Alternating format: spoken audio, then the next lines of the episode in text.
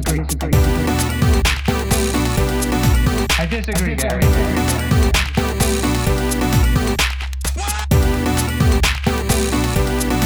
I disagree, Gary.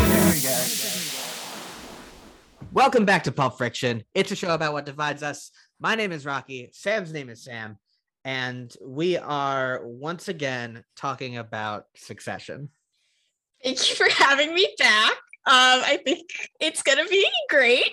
Gonna be real good. You know, it's funny when we uh the last time we talked about succession, it was in a way like an abandonment of the concept of this podcast because you know generally you know it's a show about what divides us and succession was and remains the most popular show on television Mhm. but i at the end of the day unbeknownst to us this did become a pretty polarizing season Yeah, I think um, you know, I was like looking back at the notes I wrote for the first episode, and I think the fact that I don't think any of the stuff we talked about in the first episode was even remotely true. Um, yeah most of most of the things we were talking about weren't even explored really no, nope. where we last left off it was episode one of season three Just episode one. we were riding high it was everything was coming up kendall and we were We- We were so high on the Kendall train. Oh, we were so wrong. yeah so just um we could talk a little bit about what has transpired uh in in the episodes leading up to this one that we're talking about um not as much as we had kind of thought would happen out of the gate. I look back at this season and it feels like there's three or four plot lines but it's pretty much the same stuff for the whole season Yeah. you know? Like there's there's the ken sort of downfall. There's uh tom going to prison. There's uh greg and comfrey. There's the Everyone's gojo plotline. everyone loves them they're, they're the new hollywood power couple uh there's the gojo merger the the election thing for like one Mhm. episode and um and and and the wedding and the Yeah. the caroline's new uh husband none of which we had really accounted for in our in our opening thing here i mean the way that this season was sort of sort of laid out it was definitely sort of an intentional misdirect to have all the promotional material be about these two these two centers of power Mhm. and how there's a civil war going on and then have the actual season be like just just the fallout of that not working Yeah. There was, I don't know if you saw it. Uh it was like, I think like two weeks ago, there was this article that was going around that was like, I the exa- I don't remember the exact title, was the title was something like The Unbearable Sadness of Tom Wambsgans. Mhm. Um, and it was like looking at like why people really liked him, and they described Succession as like an exercise in wheel spinning, yeah which was really interesting because like I think they do a really interesting job of showing how little consequences there are in this world, uh, like in the world that like the Roys are operating in, and like Mhm. I can't even be mad about like so little of the stuff we thought was gonna happen happened because like it was just really interesting, like the way that like oh like Kendall brings all these documents to like the DOJ and like it goes nowhere. Like no one goes to jail. And it's like that's kind that's interesting. Like I it's kind of interesting. Yeah, and I, I feel like the, the like thesis of this show, and we'll get into it with some of the things that end up happening in this episode, but like the thing that it's trying to get you not to pay attention to is always the important thing. Yes. yeah, I was like on the edge of it. I got home really late Sunday and I watched the episode at like 1 a.m. and like I was like literally sitting up like completely straight on my floor. Like I was not prepared for any of this to happen. I was very afraid and surprised. Where this episode sort of started is with um the, the the previous episode episode 8 ends with Ken uh in the pool face down uh sort of it seems like he's you know sort of experimenting with like how the thing that Logan was talking about how much time the kid had before he you know stopped breathing and um people were freaking out first of all because before the episode even aired because the like trailer for the next episode had leaked and people were wondering why ken wasn't in it yes. and uh, then for for the episode to end that way, there was a lot of speculation beforehand and afterward about if Ken was dead.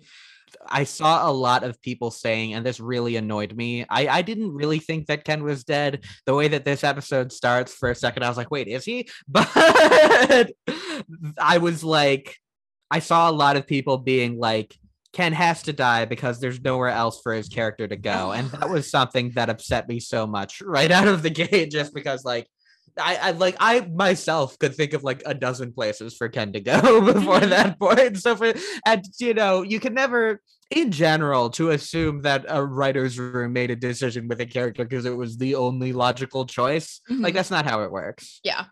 I I think I saw your tweet about that because I like was also getting very pissed off because it's like one, like genuinely the succession writers do for the most part know what they're doing. Like I do not think they just kill him off penultimate episode of a season because like they can't figure out what to do with him too. Like there's so much you can do with him, and I think the finale proved that.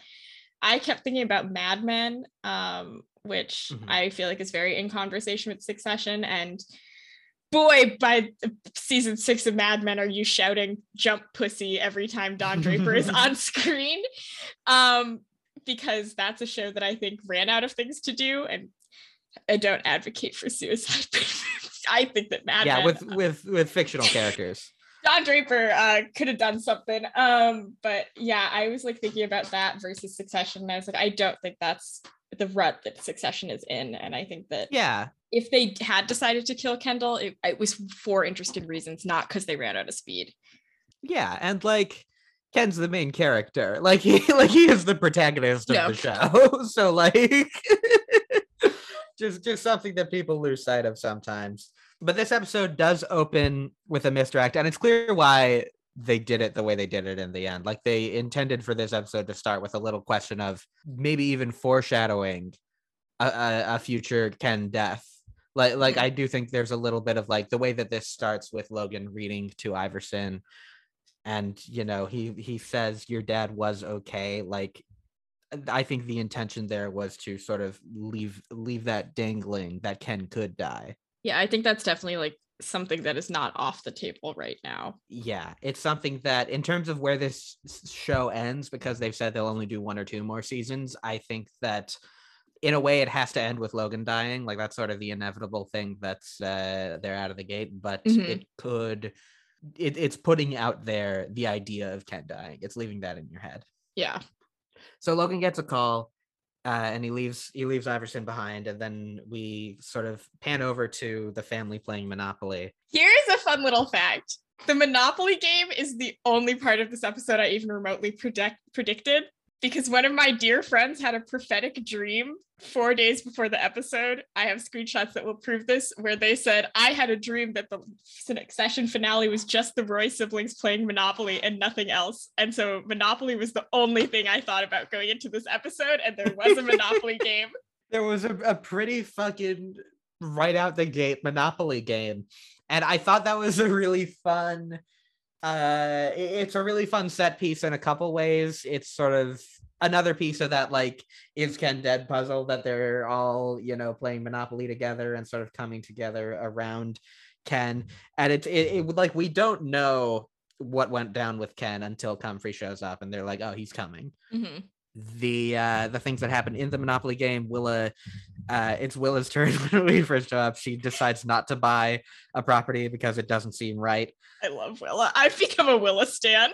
willa's so great like there was definitely when, when we first get around to willa there was a little bit of like you know because she's so standoffish with the family and you're still kind of in it at Yeah. first it's like it, it- it's like you know is, is she gonna do anything other than other than that but she's another example of something that sort of reminds you there's a world outside of this and you can sort of see the way that she's trying to come into it uh, in an interesting way i've i've I've become a Connor fan. I'm a the course of this conhead. season as well. I literally I've become a conhead and I don't know what happened, but something in me broke. Like I something early on, I was like, wow, I'm really digging Connor. And then when Willa referred to Connor as my partner, I was like, okay, Willa and Connor You guys are the best. I love straight women calling their boyfriend's partner. It is my favorite So thing in the great. world. so fucking great.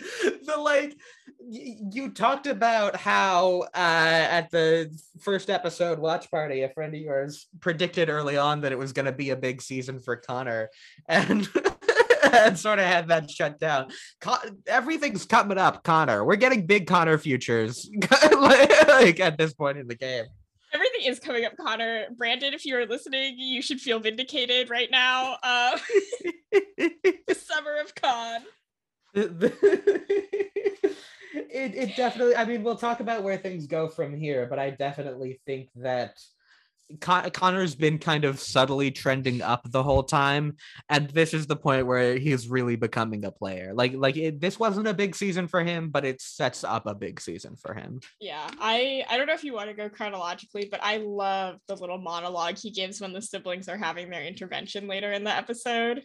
Yes, absolutely. I think that I in fact I would not be surprised if one of the big like set pieces of the next season is Connor and Willa's wedding. That seems like Yeah. what it's probably angling towards. And so I think that um and of course this season w- was built around Caroline's wedding, which we thought would be a non-consequential thing, and it turned Mhm. out to be very consequential. Yeah. So if, Connor's wedding is a big deal next season, maybe Connor's a big deal next season. And here's the thing, like again, we'll talk about this when we get to the end of the episode.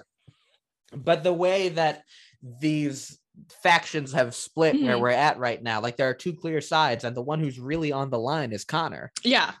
No, because he's like with the siblings, but he's not with the siblings. And like he could want more power. And by going with Logan, he could get more power that way. Yeah. And he's still running for president. He's still running for president. He sure is. I do feel like that's another thing that the like the political thread has kind of been dangling this whole Mhm. time. And I feel like if there's if there's four seasons, I don't know if we'll get to it, but if there's five seasons, I feel like that's something that has to come back in the end. It'll be interesting to see if they bring back more politics because presumably the Roys are going to have to get jobs next season. I think Kendall's going to operate like a banana stand or something, Arrested Development style. But um, you know, Shiv might go back to politics. Uh, presumably, like she does technically have a career, so it'd be interesting to see if they bring in politics that way. Yeah, or if they all become invested in that. Hmm. sort sort of you know unify that because one of the things I was thinking about in terms of like when people were saying there was nothing Ken could do, I was like Ken could get involved in this in this presidential shit, and he could either join the the Con- Connor bandwagon or he could run as a Democrat. Yeah. Like, like who's to say? Democrat Kendall Roy is really fascinating to me. I would love to see what the fuck happens there. Yeah, I mean, you know, this whole season he's been playing up how he's he's taken down the uh the old guard and he's like this this this big feminist and you know he, he's sort of been, been been pushing for that kind of angle this whole season Mhm. so i don't know could be uh the other things that happen in the monopoly game are roman pays rent to shiv and tom gets another get out of jail free card Thomas, lovely little guy. I just have to say, before we start, I know I proclaimed myself a Wambsgans warrior the last time I was on this show, and I uh-huh. feel so vindicated. Like I have won. That was my one prediction for this season was that Tom Wambsgans would be in his girl boss era. Um, and I feel Yeah. great. I I'm thriving. Hashtag Tom Girl since 2019. he's all the way up. He gave an insane like like his performances this season have been like unbelievable. so good. Like he he was robbed of the Emmy last time. He deserves that Emmy this time. Like Absolutely. And I, I feel like everyone's kind of gotten behind him at this point, but like yeah. so much just just, like unbelievable shit that you know spending most of the season thinking he's gonna go to prison and and and just sort of having that fallout from that and being you know you you sort of feel like he's gonna he's gonna do something and you know a lot of people had speculated about tom committing suicide at some point Mhm. this season which would have been its its own sort of sort of Mhm. girl boss uh Yep, And a poll going of whether it was going to be Virginia Woolf or Sylvia Plath style. Um, Mhm, you know, mhm. girl boss Tom Wambsgans. yeah and then the the turnaround again you talked about this how how it's so interesting that it just kind of suddenly turns out to be nothing and and then you know obviously the great scene in greg's office i pointed out at the time how he said he was going to go to the little boy's room and then he went to greg's office that entire sequence is just incredible. we a great Tom and Greg season too. Just Oh, you yeah. know, such interesting developments there, and that's another thing that we'll talk about in terms of where things go in the next season. Yeah, we need to circle back to Nero and Sporus later in this episode, I think. Absolutely. Uh, Tom has to leave the game early actually because he's being profiled by Forbes for turning ATN citizens into a cash machine.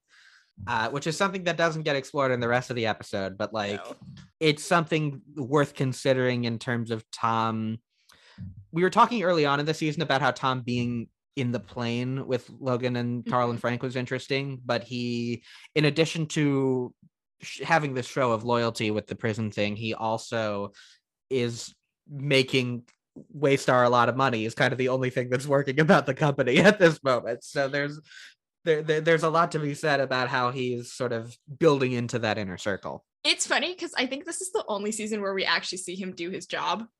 Like we see him destroy documents in season one and two. Um, but like I was very aware of him like making calls this season. I was aware of him like talking about like media plans and stuff. Like you see him, you know, at like the like executives dinner or whatever when like the building gets raided and like he's in charge of that stuff. And like I think it's always kind of been laughable to be like, oh, Tom could be CEO because like no, he's not gonna be CEO. What does he do? But like now he does things and like he seems to do them well, uh shockingly. Yeah. And that's an interesting thing. Another interesting thing that at the beginning of the season, Gerri is sort of again in an in an interestingly unceremonious way declared CEO. And we we're speculating on where that would go. It kind of goes. Nowhere. Girl, her ass is not reading. Like she was not CEO. I expected Gerri to. I mean, I said at the beginning that it couldn't really be Gerri at the end of the day, but I did expect her to be a major player in the drama throughout this season, mm-hmm. and she really wasn't.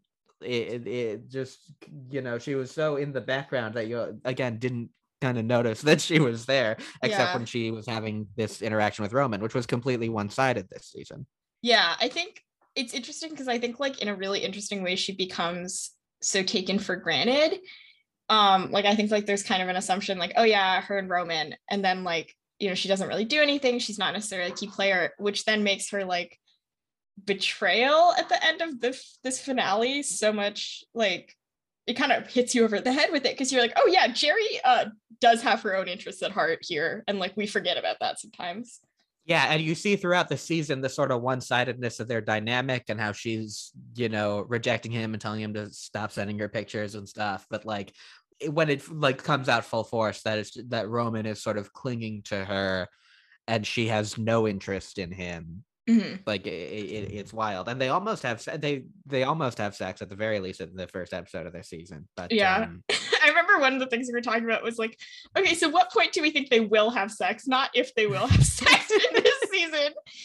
Boy, we, we're wrong. who knows but i do think the fact that we've been angled away from like like you know i'm talking about these misdirects that the show does i think the fact that Mhm. we've been angled away from gerri and her role might imply that she's going to be important next season or that she i mean you know she's important i- dramatically speaking at the end of this episode but i think in terms of the sale she's obviously on the side of the sale but it'll be interesting to see what role she plays in it Yeah. Tom also, as he's leaving for the interview, asks if he can give his properties to Shiv, and uh, and the table doesn't allow it. That was interesting.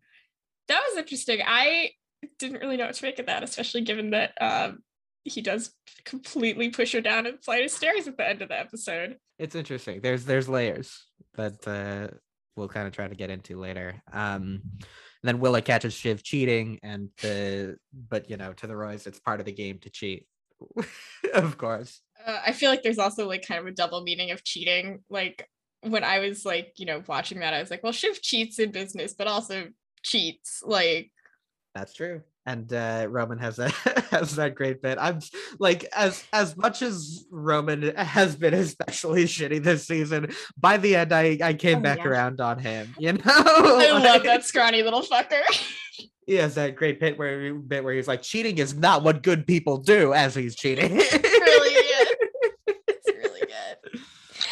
and that, that's when Comfrey shows up and uh they and uh heralds the arrival of Ken. Mhm. We could talk a little bit about about the role that Comfrey ended up playing this season. It's really funny. There's been a couple times uh, throughout this season where I have watched the show with people who've never seen Succession before and for some reason decide to watch season three out of context. And every single time Comfrey comes on screen, someone out loud goes, Dasha? And I think that's the only role she played because I do not really understand why her character was here aside from Greg to make eyes at her, which I don't understand that plot point at all. I kind of think, I mean, she's in a role where she's clearly going to continue to be around uh, for for the next season. I think that she she became like the key player out of all the members of Ken's like campaign sort of you know like she was she sort of became the liaison as everyone else sort of faded away of like whatever ken's media strategy is and i think in terms of like these these games that are still being played the idea of having someone who is in ken's camp and kind of separately has this on and off thing with greg and you know is completely removed from the roys but is sort of it, it's another thing for greg to to, to, to be picking between because he's got like six people coming at him this season including himself.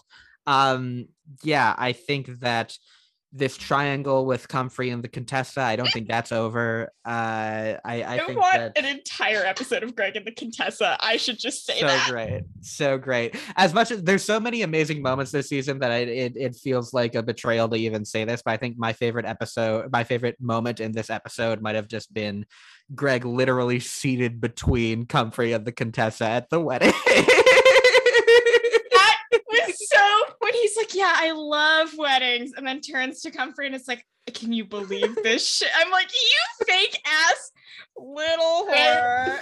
so great. And so much of this season has been about how Greg is a complete floater and like d- has no idea what he wants other than like some just something. I, I just think that that relationship between Comfrey and the Contessa is such a great like microcosm of how he, he can't make a decision about anything. It's just incredible. I love it. I'm obsessed with Gregory. Yeah, I, I I do think that Comfrey has become an interesting layer into the like the overall dynamic of the show. Um, just because I, you know, as a character, she hasn't done much, but just as a as a figure in this game of chess, she's like a herald for Ken, who kind of hates Ken as it turns out, and you know is is someone who who Greg is interested in, and she's kind of interested in Greg too. But Mhm. they have a dynamic that could turn out to parallel a Tom and Shiv dynamic in certain ways. There's a lot of ways that that could go. Yeah. That'd be interesting. I didn't think about them as Tom and Shiv, but you're very right about that. So we find out that Comfrey found Ken and got him out of the water, which is, you know, something that, that could be interesting too. Roman jokes about paying her to let him drown. Uh, and then Ken says he'll grab his kids, so he doesn't trust Logan with them. He says he might not come to the wedding because he's talking to new lawyers about potentially releasing all his communication from the past five years on Instagram. He's got a profile coming from Vanity Fair Mm-hmm. we we find him in an interesting state of of denial uh where as the episode goes on he's clearly he knows he's kind of at the end of his rope but like the way that he comes through is like first of all i just fell off my floaty. It's nothing to worry about. Second of all i've still got something i'm going to you know com- completely purge myself. And something that i thought could and still might happen is i could have seen after the last episode, I understand why Logan didn't want to put out the information about uh, Ken's involvement in the waiter's death. I could have seen an ending for this where Ken puts out that information. I also could definitely see that, especially they were using um like staff members pretty uh purposefully as staging in this episode where like Mm. when you know we'll talk about the scene with the siblings outside of the wedding later but you know when they go outside to the wedding they're like behind this building and like ken keeps turning around specifically because like the waiters for the wedding are coming in and out of this building and like as they're getting in the car to confront logan there's a guy like there's like a young boy who's holding open the door for them and ken kind of puts his hand on his shoulder and like there's a bunch of moments like that where you have like these physical representations of like the guilt that kendall has There's also the moment that I thought was interesting as Tom is on the phone with Shiv near the end, where the the waiters are sort of like whipping each other with towels. uh, yes off to the side there. Which was so bizarre um and like, a little homosexual of them um Sure, compared to the tom and greg conversation that was happening in front of it Yeah, very interesting stuff. Uh, I, I saw a Macfadyen interview that was about this last episode, and he was like, the interviewer mentioned the like homoerotic sort of uh, undertones of the Tom and Greg dynamic, and he was like, "Well, we don't plan for anything. We just kind of get in and let the scene do whatever it does." And it's like, okay, man. matthew fadian famously improvised the tom greg forehead kiss um because he's insane I want like I need him Macfadyen to get on like Marc Maron or some other long form podcast because every interview with him from this season has just been like, what is wrong with this man? Like there is something deeply unhinged in him. yeah, we need him on Pulp Friction. Yeah. Uh, Yes, Matthew Macfadyen, please come on Pulp Friction. Come on, Matthew. We're gonna try to release this uh tomorrow for Wambsgans Wednesday, and we will will say baby. we'll get him on the horn. Let's see. Yeah, Logan's taking this call with Gerri, and Roman tries to join, and he's like, no. And then we hear from Gerri that with the DOJ's the, the DOJ is fine, and Gojo's going way up, and now Gojo is considering other options for the merger. Uh, we've been hearing sort of since the last episode that it's kind of falling apart for Roman, and um, it might not go the way that he thought it was going to go uh, which is sort of an arc we've seen happen over and over again in these seasons where first season kendall's riding high he's already interim ceo when the show starts and then he sort of um his addiction sort of gets the better of him at the end of the season. Obviously the the death of the waiter is the uh the the nail in the coffin. And then second season logan tells shiv that it's her and then and then she sort of blows her chance with the with the pierce uh merger. This season obviously roman has been on top for a lot of it and it's been like yeah it's obviously roman and then the combination of the gojo fall it turns out the gojo fallout has actually not been the thing and it has been the the dick pics but um there's a little bit of both.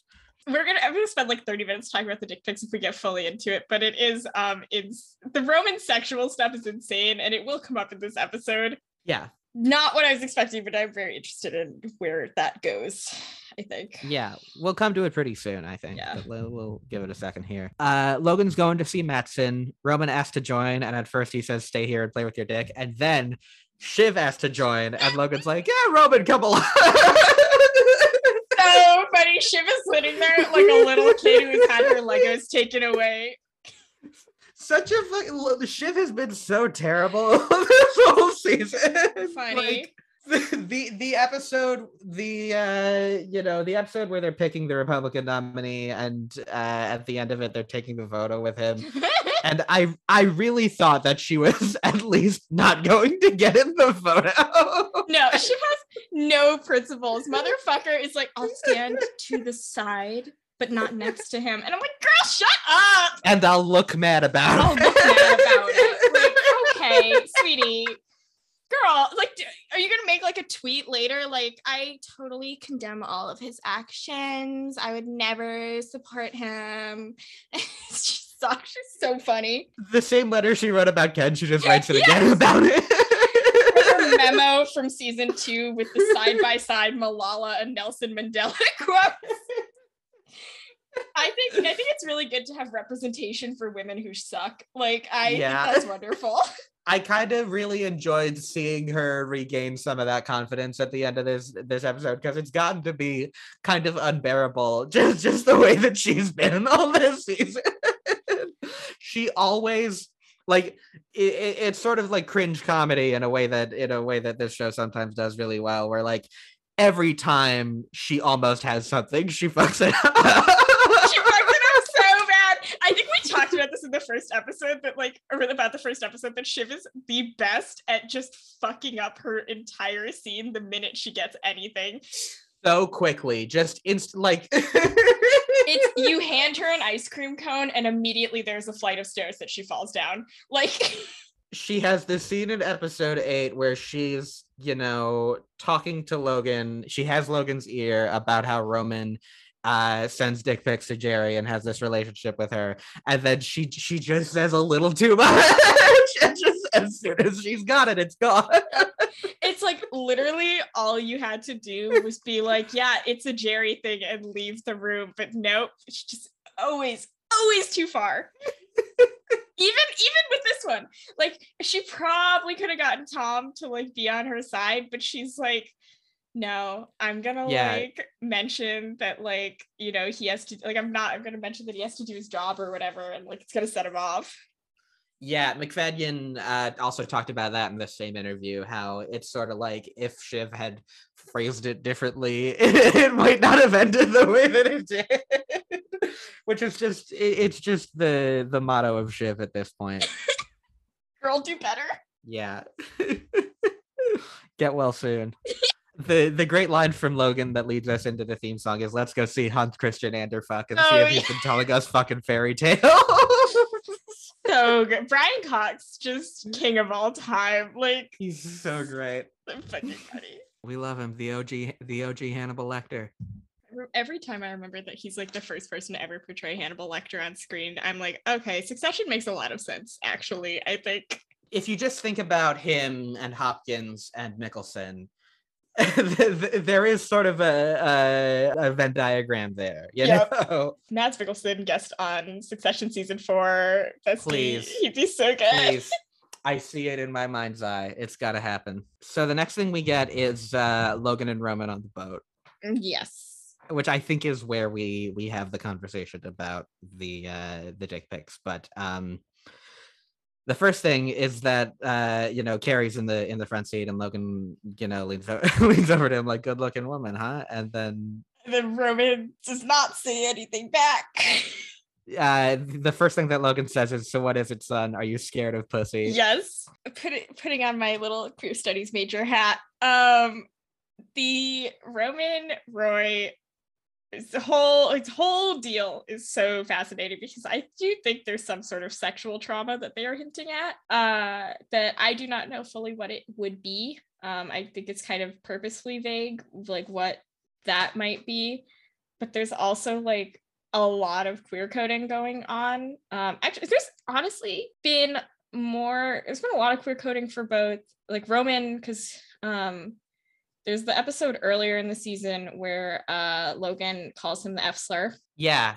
And there's the scene of him with the with the Republican guy where it it, it pretty Yes. directly implies that he's giving him a hand job, like at least metaphorically. Yes, it it is like Hannibal NBC levels. Hannibal NBC is going to come up a lot this episode. Um, Sure. it's like Hannibal NBC levels of like visual metaphors for a blowjob with the Republican presidential candidate. There's a lot. There's a, definitely an energy with him and um, Matsson, the guy that they're going to visit now. Oh, totally. Yeah. like especially in the previous episode when Matsson's like, I like to get into bed with people. Um, like there's like a lot of coded language there. I thought we we we get you know him and the Republican guy in a bathroom, and then we also get him and Matsson in a bathroom when he's uh, pissing on the phone. Yes, uh, bathrooms famously the site of gay sex. Um, Mhm. I love to pay attention to bathrooms in movies as a result of that. I- think I think that's like a really good point. point, and like I think like especially like the scene with the Republican candidate, like the way that they're both dressed down, and like they're Roman is putting moisturizer all the way up to his forearms for like that Yeah. entire scene in one of the most psychotic like acting choices I've ever seen, just lathering up the entire time, and like it's unclear for what, and like then there's like that very abrupt cut, and they're back in the room. Yeah, and the scene kind of ends with him being like, "All right, let's do this," and then it cuts to Yeah. And they fucked. Like he fucked that old man. yeah.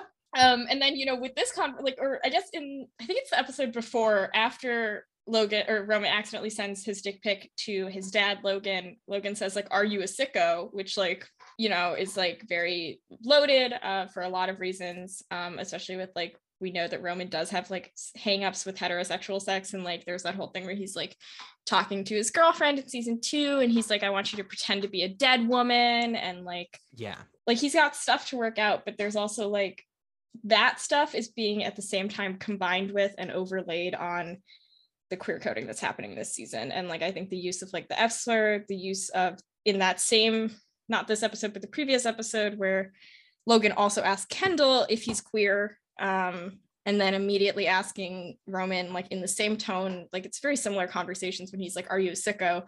Like queer and sicko are kind of working together as the same word almost.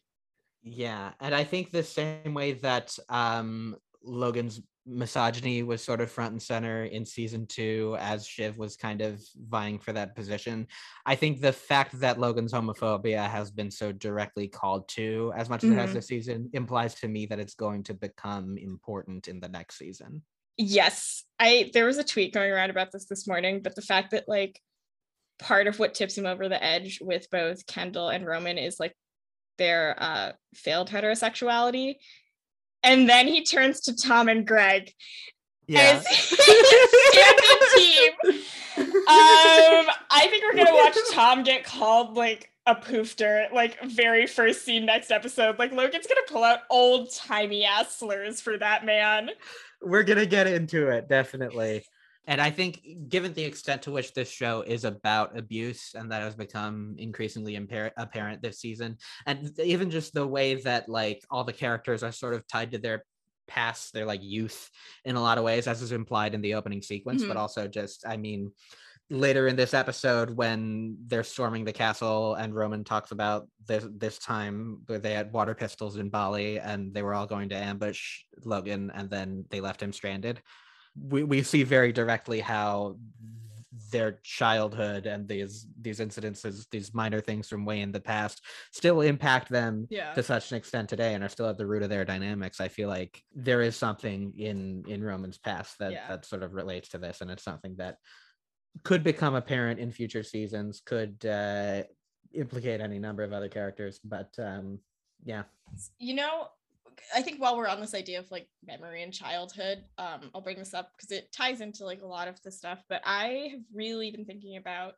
how there's no flashbacks at all in Succession. Um, and it's like, you know, when I'm thinking about shows that like are in conversation with Succession, it's like I think like Mad Men, The Sopranos, Breaking Bad, like I think they're all having very similar conversations about abuse and masculinity and trauma. And off the top of my head, like all of those deal mostly in the present, but they do deal with flashbacks. Mad Men especially deals a lot in flashbacks as the seasons get on. And I think it's really, really interesting that Succession never does that. Like Succession, you start very in media res from season one, episode one. Like you're kind of thrown into this world and like your insight into what happened in the past is all verbal. Like you're never going to see a clip of Roman in the dog cage. You're only going to hear Connor and Kendall and Roman's completely contradictory stories about Roman in the dog cage, and you're going to see them put into conversation with each other, but you're not going to be told what the actual definitive one is because there isn't a definitive one. And like, I think it's really, really interesting that the show only works in present voice and works in like verbal recollection as opposed to visual recollection. Yeah, it's the same thing with the homeless guy who uh, mm-hmm. who they like tattooed uh Ken's initials on where there's so much just like the scene is so vividly implied and yet we only see that that faint echo of like what's left of the tattoo on on his forehead and, and his initials being KLR which implies that maybe his little middle name is Logan yeah. which is uh you know uh an impactful thing as well. Yeah. And even, I mean, even in that scene, there's this line that Roman has where like, oh, I thought the tattoo was bigger, where it like is kind of pointing out that like he has like a failure of memory. Like he has yeah a failure. And like it's like I think it's the episode before where Shiv is having the conversation with her mom at the bachelorette party before the wedding. And you know, they're kind of disputing like the mom says something like, "Oh, you were 10 or you were 13." Shiv's like, "I was 10." And it's like these details don't line up and it's like there is no past but there's also a hundred different pasts at the same time yeah and i think even in just like the way that the, as you were saying the way that this show begins and it's like all the things that are like apparently key to the drama of the show have been going on forever. You know. Lo- Logan's been old and sick for probably a long time. Ken's been kind of the de facto successor, and we we know about his history with addiction, but like past the you know we see, we see bits and pieces of it in the first season. It kind of doesn't come up after that, but uh, or doesn't isn't literally seen after that. But um, just you know all the dynamics that are there, even in just that first like dinner party that the, the Mhm. that happens at the first episode, it's all things that come from the past, except for Greg. Except for Greg. Which we'll, we'll talk about it.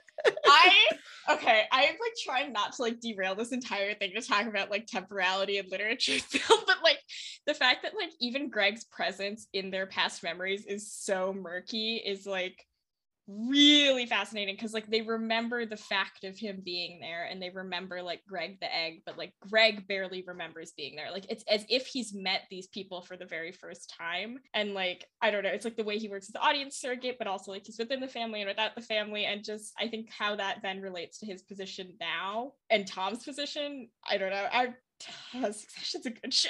Succession's a good It's TV good, is show. the thing. It's a good It's show. kind of good. it's a good show. It's I, I can't believe no one's saying this, but Succession is a good show. It is. So uh the sort of end of Logan and Roman's conversation is Logan saying, if you need to get straightened out, get straightened out. Okay, I don't want to know. Again, pretty overt, you know, uh queer messaging there and uh, you know, sort of calling directly again to Logan's homophobia. Logan and Matsson hit it off right away. Just ju- just an instant sort of uh lovely thing there and we remember uh roman's conversation with matsson a few episodes ago where they Mhm. obviously had that friendship going on but he did do this whole thing about like this is a really nice house or whatever and then logan is like what do you want me to say you have a beautiful home it's uh very interesting Mm-hmm. Yeah, I did not have a lot of takeaways from that conversation. I feel like aside from like the fact that Matsson floats buying uh Waystar.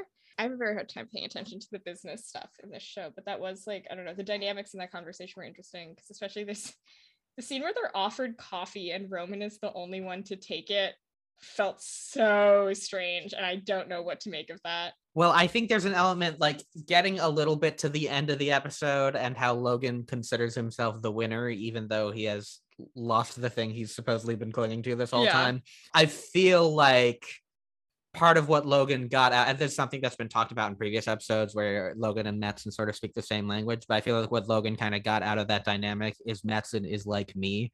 Yeah. And, you know, Matsson taking over would kind of be the same vision as me being in charge.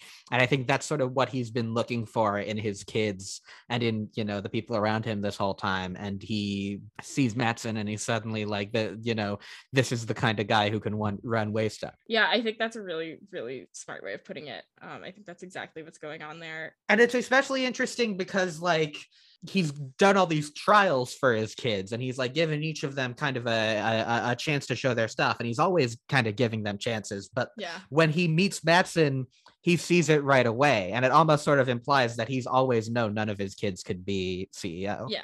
Well, because it's like he doesn't need to give Matsson a chance. Matsson is already in the process of doing that. Uh, Matsson tells Logan an anecdote courtesy of Mark Zuckerberg about uh, ancient Romans wanting to make slaves wear a special tunic, but deciding against it because if the slaves could see how many of them there were, they would rise up and kill their masters. I think ties really neatly into the end of the episode with the siblings finally um, forming together. yeah you know realizing the the the scene with them in the van is kind of the first time that they've talked openly about their issues with Logan before.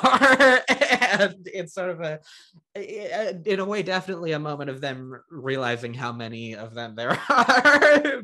But um I think there's also an element with uh, the thing you were talking about with how how wait staff is is, is emphasized in Mhm. such interesting ways in this episode. And um i don't know there's a, there's a couple ways in which it could be interesting but i definitely think that's one of them. And i guess the you know people talk about how like the colors of outfits are meaningful mm-hmm. in in the show. And i think you know having having that conversation be explicitly about that is is interesting too. Yeah. like you know like you were saying it's it's interesting how instantly roman becomes the third wheel in, in that dynamic. Like as soon as logan and Matsson start talking they like don't know he's there at all. And he's like sort of throwing these one-liners out at random points and they're not paying attention at all. and then he's very swiftly sent home. Like it's it was so um like blunt what was happening. It was like if you're like i need to your roommate like i need you to leave so that i can have someone over. Like that was like the tone of logan being like do you want to go visit your mom right now? But uh like do you want to go do you want to go play with mommy? Uh It's definitely a moment where he becomes what Shiv has been for so much of this season because everything he says just makes things worse. yes And Logan is very quick with him to be like, just get out of here. so I Logan is a terrible person, but it is genuinely very funny when he dismisses the kids so quickly. Yeah, it's interesting to see him whenever you see Lo and you see more of it in this episode than I think we have up to this point, but whenever you see Logan actually in the process of like doing business stuff, which he's supposedly this genius at, he's never like he, he doesn't put on a front or anything. Like he will be petty and he will be mean and he will just say whatever shit like like, Yeah. like he does when he's talking to friends or family or whatever. He acts the same way in business, but it just works. And it works for us too. yes there's like um you know back in season two when like him and um Rhea played by Holly Hunter are like kind of first thinking about doing this like buyout of the company that she works for there's like this great moment when like Shiv and Kendall are kind of throwing a bunch of like business lingo at her and it's not really going anywhere and he just turns to her and is like do you trust me? Like do you trust me with your business? And like it's such a good example of like Logan is able to do this because he is Logan. Yeah. like very innately there is something that he embodies that puts him in this position. And the same way we talked, to, we we'll talk about it more. I'm sure the same way that he kind of gets to decide what winning means for him. Like he's just, you know, he has that sort of institutional power where it's just like what he says goes, even if people don't want it to be that way. Yeah, exactly. There's this. There's also this interesting part of that conversation where Matsson says he's excited about the future. Logan says, "So am I," and Matsson's like, "Yeah, but are you?" And Logan sort of goes on this interesting little thing about how he is excited, but he's not sure about America, and how he uh, sort of remembers the the promise that came with America when he started doing business there, and he feels like they've uh, pissed it all away. Again, not to be a Sarah Lawrence College student, but I've spent a lot of this semester looking at the way that like America and Europe are presented in queer American literature. And so I've had a lot of these like ideas of like identity kind of like national identity kind of on my mind. And like there's this long pattern within these novels, like Americans needing to go away to Europe for Mhm. this kind of like transformative process. And like I think what Logan is saying about like oh suddenly like america was he says like really it's a really weird phrase like he's like america was a land of gentle giants you know and like Yeah, I, I have the quote here. There were these gentle giants smelling of fucking golden milk. They could do anything. Now look at them, fat as fuck, scrawny on meth or yoga. They pissed it all away. yes like i loved that phrase because it was like a really interesting like thing look into his worldview where he's like oh america's like a dead country. Like it's been kind of eaten away and stuff. And like i think it's really i think there's like this pattern that succession gets into where it's like there's so much that isn't said and there's so much wheel spinning. And then in like the last episode or two of the season you get bam bam bam bam. And like everything is kind of like revealed. And like every single season finale has happened in europe. Season one is in england. Season two is in greece or i don't know somewhere in the mediterranean and this season is in italy and like i think there's something very notable about the fact that they're only able to have these conversations when they are no longer in an american context and i think there's something very specific about logan being able to make this judgment and this characterization of americans only when because Logan's national identity is also weird because he's Scottish and Canadian and American now. And he's saying this to like a Swedish man in there's some they're not in Italy, they're somewhere else um, for this specific conversation. But like I think there's a lot happening with how um, nationality is tied into these Yeah, and that makes it interesting to think about the first episode of this season and how Logan did didn't think he could immediately go back to America. Yes. Yeah, and like how so much of that premiere is happening in these like really weird transitory spaces where they're like in between countries and they're like away from home, but they're not from like like they're in airplanes and cars and weird fucked up hotel rooms. and uh, maybe Logan's relationship to America. You can think about how that could tie into the political plot line coming back into play in coming seasons. I think there's, you know, that could become more important later on. Yeah. So yeah, then Matsson does float the idea of taking over Logan's position, and uh, he doesn't immediately reject it, which sends Roman into a panic. Roman's panic is really funny because then he decides to do nothing about it. He's like, "What is my dad doing?" and then keeps that secret for like half the episode. yeah, he, uh Logan does like eventually say no, and then Matsson is, I think, in this in this way that's meant to imply something else. He's like, well, we could stick around and talk about other stuff, kind of looking over at Yeah. Roman, and then you know, Logan's like, hey, Roman, why don't you go? Go play with your iPad. Daddy's busy. Yeah, so they they sent Roman back to the wedding, and like you said, he Shiv's prodding him for information for a lot of this episode, and Yeah. he's not saying anything. Uh, when it would it would have made things a lot easier if he had just said something, but I Uh-huh. think that could speak to ju- just the fact that I mean, even when they're in the car, the fact that he still kind of struggles to believe that Logan isn't on his side.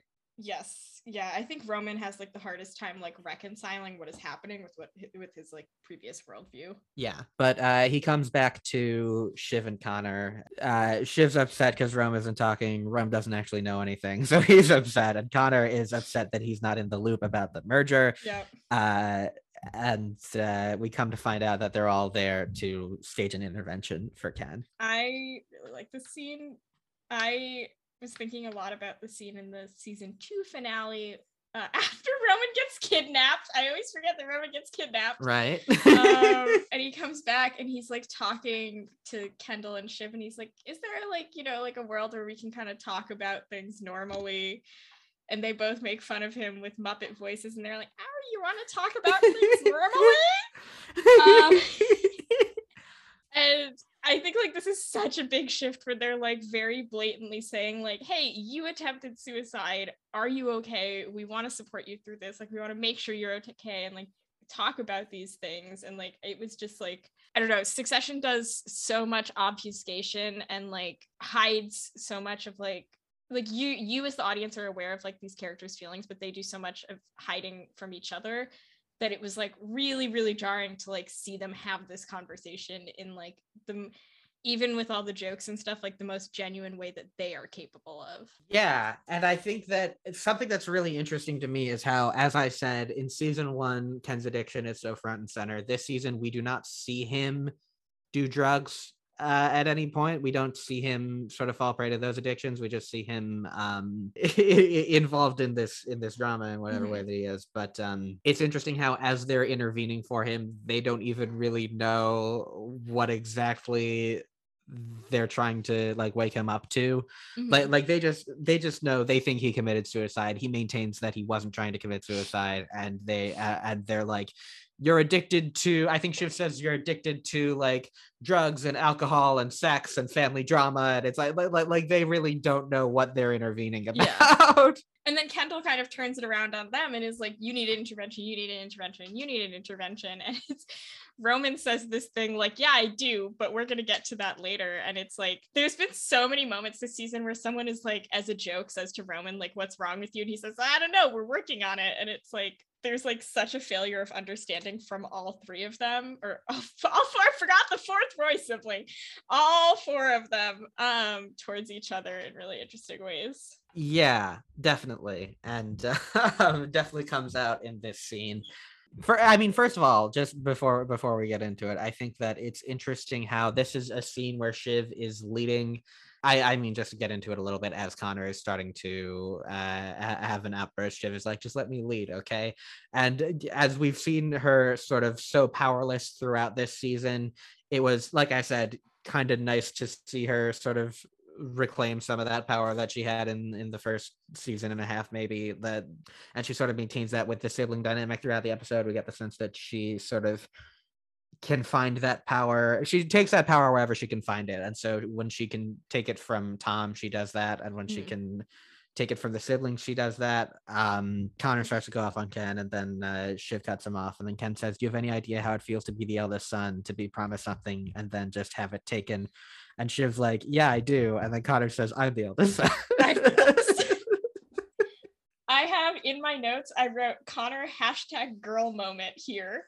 Um, which I don't remember why I wrote that, but I think I was trying to say that Connor really is um, kind of having his like girl boss moment here, um, because he's like, you know, there's been all these like little moments throughout the season where people talk, like one of the siblings will mention that like Connor took care of them when like Logan didn't, and like watching him snap and being like, I need to assert my position in this family, but also specifically my position as the eldest in this family is like two minutes ago, I forgot that there was four Roy siblings. Like, I think there's been a lot of jokes, but I think it's like he's Connor is a very passive person and watching him like very aggressively and actively assert himself and like there's this great um the camera work in this scene is really good like really shaky and like fast in a way Mhm. that like it hasn't been as much this season um but there's this like great shot of him like his like pointer finger and he's kind of like banging on like the table and he's like I am the eldest son like he's placing himself in this conversation Yeah, and I think that um just talking about our earlier conversation about how everything is informed by the past, the fact that the three of them work like raised by Connor in in, in ways that are becoming Mhm. increasingly evident, and it's, uh, you know it's an it's an aspect of their memory that they don't have as much access to that they kind of forget about um, and that is clearly so present for Connor. I I feel like that's another way in which you can see Connor becoming increasingly important in in, uh, in, in coming seasons, just because like Yeah. he's reached a tipping point in a similar way to how how Tom has over the course of the season, where like he's he's been disrespected by every. I mean, they're they're all being disrespected by each other constantly, but Connor seems to have gotten. I, it seems like Connor doesn't have as much trauma from Logan, but he did. He he was put into a position where he had to take all the responsibility at, at- as a kid himself, and that is Yeah. its own kind of trauma. And um, he talks about in this scene how maybe he wants power, and no one's ever asked him if he Yeah. does.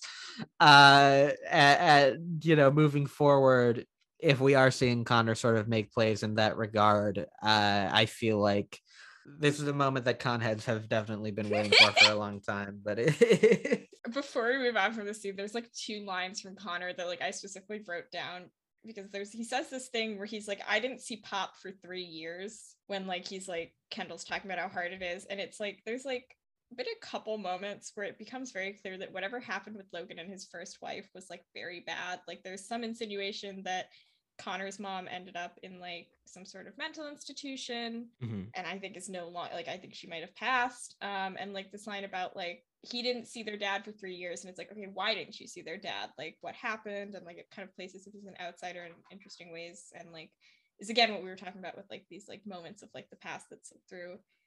And then there's like also, you know, as he's like kind of calling out Kendall, Kendall's like, oh, I thought you loved me as like a joke to product Connor. And Connor just says, like, asshole, I love all three of you pricks. Like he completely shuts it down. He's like, I love you so much, and this is why I'm doing this. I'm like you so rarely hear them say like I love you and Connor like very blatantly being like no I do love you you also suck Yeah. shit is like really I don't know it's like interesting especially contrasted with the way that Logan dismisses love at the end of this episode. yes I, I I think it speaks to how I I mean the fact that Connor is kind of their real dad, but also the fact that uh Connor is the one among them who is the least like Logan. Yes.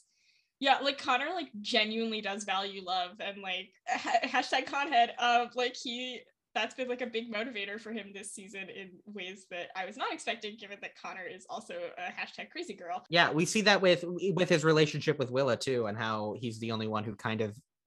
I guess I'm calling Yeah. them a normal relationship. okay.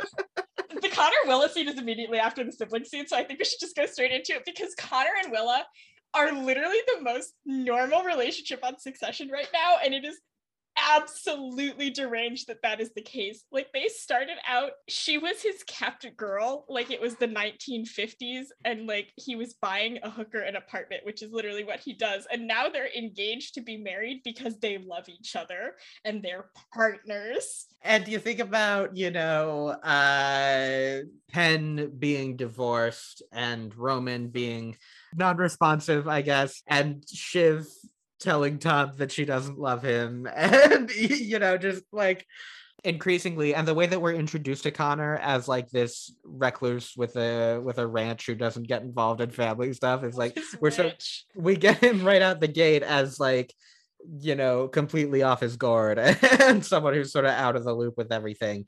And we're seeing increasingly how he has sort of been wronged by logan and sort of removed from his rightful place in the family it's really interesting that Connor is the only example of success. Successful might be a strong word, but the only example of like functioning heterosexuality that we have in this family. Because like even Logan, he's technically married to Marcia, but he's currently so we did not talk about how he's sleeping with the secretary, but he is sleeping with his secretary. Um, and like you know, Shiv's marriage girl that's not a marriage. Um and you know like you said and like it's i don't know it sets up a really interesting dynamic where the like outsider to the family is the only one who's like actually able to like exist within these like traditional not traditional because it's not a super traditional relationship but the only one who's been able to actually have a relationship that has not only developed but built into something better than it was in season one. Yeah. But now he might want a piece too. He might want to have both. He might want a piece. So we'll we'll see if he's able to keep Willa with power. Because he does tie the two things together when he says, like, my campaign is fucked and you're gonna leave me and I love you. Like those are all issues that are tied in his head. at this point, after several days of unresponsiveness, Willa doesn't say yes, but she says fuck it to, to marry Connor. Forever. I love Willa. Willa might be my favorite character right now. Willa's so good. she just like we forget about her play. I never, I never forget about her play. I wonder if Willa could could become a, a, a player too. Just if you think about how she obviously wanted to be a playwright and that didn't work out. She wanted to be a playwright as Connor wanted to be president, and both were sort of left off the table uh, in ways that they could kind of come back from, or could you know vie for something else in the absence of that. Maybe she'll take over one of their film studios. You know, she could be up there. Oh. She could. I, I would love. Willa Girl Boss era. She could write a play about the Roys. Yeah. I I love like an extended 30 Rock style cutaway scene to Willa's like Hamilton ripoff about the Roy family. So uh Willa also says how bad could it be? That's another another, you know, that's a great thing for us to look back on in a season when we see how bad Yeah. it can be. I'm really excited for like the Tumblr uh gifs side by side. You know, I don't know, maybe Connor serial kills her or something. Like, who knows? Chappaquiddick 2. I mean, part of the if you think about part of the reasoning behind them getting married early on in the season, it was because it would help his campaign. Yes, that would be really interesting. I don't want Willa to die. It would be really interesting if Connor's campaign was tanked because he pulls a fucking Kennedy move. Yeah, we'll see. We'll see about that. I def I, again, I definitely kind of want Connor's campaign to become increasingly important, but uh, we'll see if it does.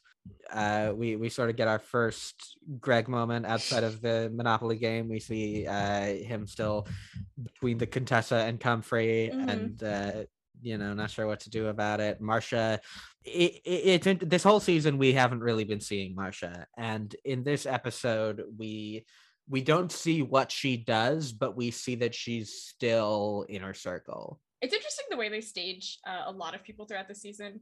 I think there's like a lot of deliberate stuff happening with Marcia where she's like very she's visually on the fringes and like we're only catching glimpses of her. I do also kind of wonder if maybe COVID uh, was a little bit of a side effect in terms of characters this season because we never see Tabitha either. But yeah, Marcia's interesting with how she's kind of skirting around in this episode. Yeah, I mean, we talked about it at the beginning of the season how we didn't we wondered about what Marcia's role would be because Ken had mentioned or Jess had mentioned that they they kind they like had Marcia for for for you know overthrowing the board and I think it's interesting again it's just interesting that she is still clearly a player and she's someone who is in the room where it happens and has the like Mhm. inside information despite everything she's always she's always been a player in a way though she's always had even from the beginning she's had that angle of like she's gonna be part of the business even though she's not Yeah. I think it's also interesting how she's like almost functioning as like a beard for Logan. Because like Mm. you know uh the the mom i think last episode makes the joke about like the porcupine the something in the concubine um about like logan marcia and kerry and it's like logan is actually with kerry but marcia is there to like fit, like be his media presence and like that's what they established in this kind of like agreement that him and marcia make in the beginning of the season um and it's like interesting to see how that continues where like she shows up at the wedding specifically to confuse the children and like kind of throw them off their tracks. So Ken arrives late to the wedding and he's like, Sorry, did I hold you up? Whatever. And Peter is waiting for Logan. I am obsessed with Peter. He gets like two lines, and I'm like, there's something wrong with this dude. Peter is fucking nuts. I don't like, like I don't know what is up with him. I mean, he turns out to be a red herring in the sense of you know Roman being worried about him all season and the Yep. the, the real the real horror being right uh, behind him. But like, there's something up with that guy. There's something. He's ill. Like there's something wrong. I think you have to be a little insane to marry Caroline. Um. Period. But Mhm. like, just his whole deal. I'm like, why are you in Italy? Like. That's my first question is why is this happening in Italy? Because it's clear it's because of him. yeah, they almost project onto him their fears about Marcia. Yeah. I have a note written down that says like Chekhov's prenup because like they keep bringing up the prenup as like this thing that's like gonna fuck them and like in some ways it does but like Peter doesn't even do shit like he is just there to look silly and like Caroline is the one who fucks them over in, in the end Yeah, well, like, well, Peter's excited about it. Peter's excited Peter's excited but she can't get into it Yeah. I I mean, like I was uh, saying just a moment ago, I think that there's an interesting sort of parallel with the role that Marcia played early on in the show, and especially with Caroline suddenly becoming like a, a player, suddenly becoming Yeah. someone who, again, another character who we're introduced to her as someone who's on the fringes and has kind of removed herself from the game, but now it's yeah it, now, now she's sort of becoming such a center of power Mhm. in a way that Peter could be consequential in the future.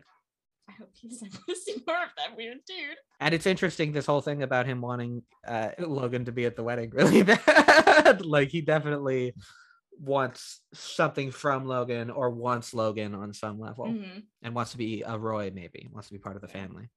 I also think it's interesting that we do not see their actual wedding. We only see the reception, which is exactly what happens with uh, Tom and Shiv's wedding, where because it's kind of a two part episode in season one. And I think the wedding happens between the penultimate episode and the finale of that season. Whereas this was like just immediate cutaway, like not important. Yeah, we get like a little we, we, we don't get much. No, We- But we, um we see Greg sitting down for the wedding um, and his two faced snake moment with the two women, and that's all we get from it.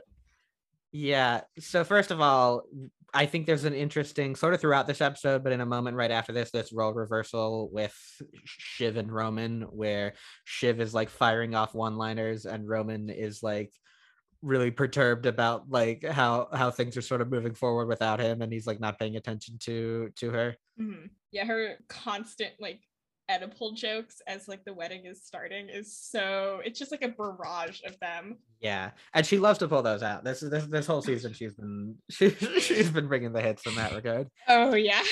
and it seems like she at least thinks that she has an insight into like what Roman's hangup is that, that no one else does. I am very interested to see what they do with that next season because I think the show is very good at throwing you off your course without betraying what they've set up. And you know, I think there's been a lot of Oedipal jokes. I don't. I, I wonder if that's a bit of misdirection again. It could be. I also wouldn't be surprised if Roman's trauma does involve Caroline, and that's an element of of, of her character that's going to become apparent in the future. But Yeah. um, it could be something completely different too. Uh, and then yeah, the two things we get from the wedding are the great Greg moment that we love, and Willa crying. Yeah, unclear why Willa's crying. I don't know if you're supposed to read that as like a bit of a end of the graduate moment where she's like, ah shit, like I just agreed to marry Connor. I don't want to do this, or if it's like she just loves weddings, because either is possible with Will. Yeah, I think it's meant to be ambiguous in a way, but it's interesting how like that's sort of the thing that sets off the Greg moment is that Greg looks over and sees Willa crying and he says to the Contessa, like, man, she's really getting into it. And then the Contessa's like, I love weddings.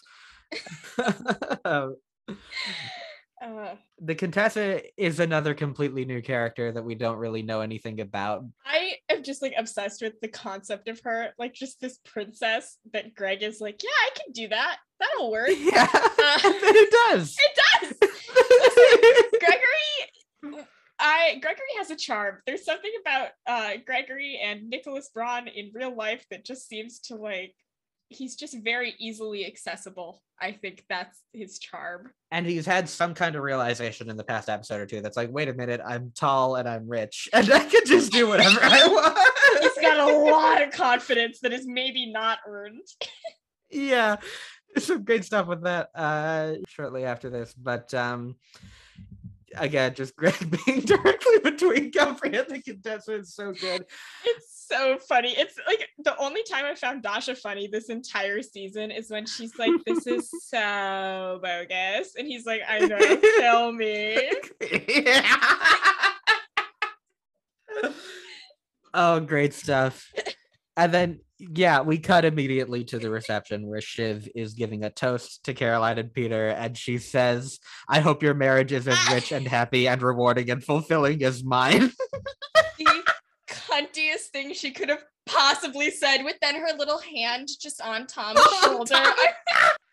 Tom looks like he's gonna kill himself on the spot. Like so good. it's so funny. Oh man, and like she's she's getting through this speech and she's kind of sort of like meandering her way through it, and then she just decides to drop something right at the end. The Tom and Shiv fail marriage is the best part of this entire season. Just every single episode, just new lows of like, oh my god, you guys are about to get so epic divorced in a way no one has ever been divorced before. After that, Shiv grills Roman again. Roman says that the deal is cool beans, and then Shiv's like, "You don't have a fucking clue, do you?"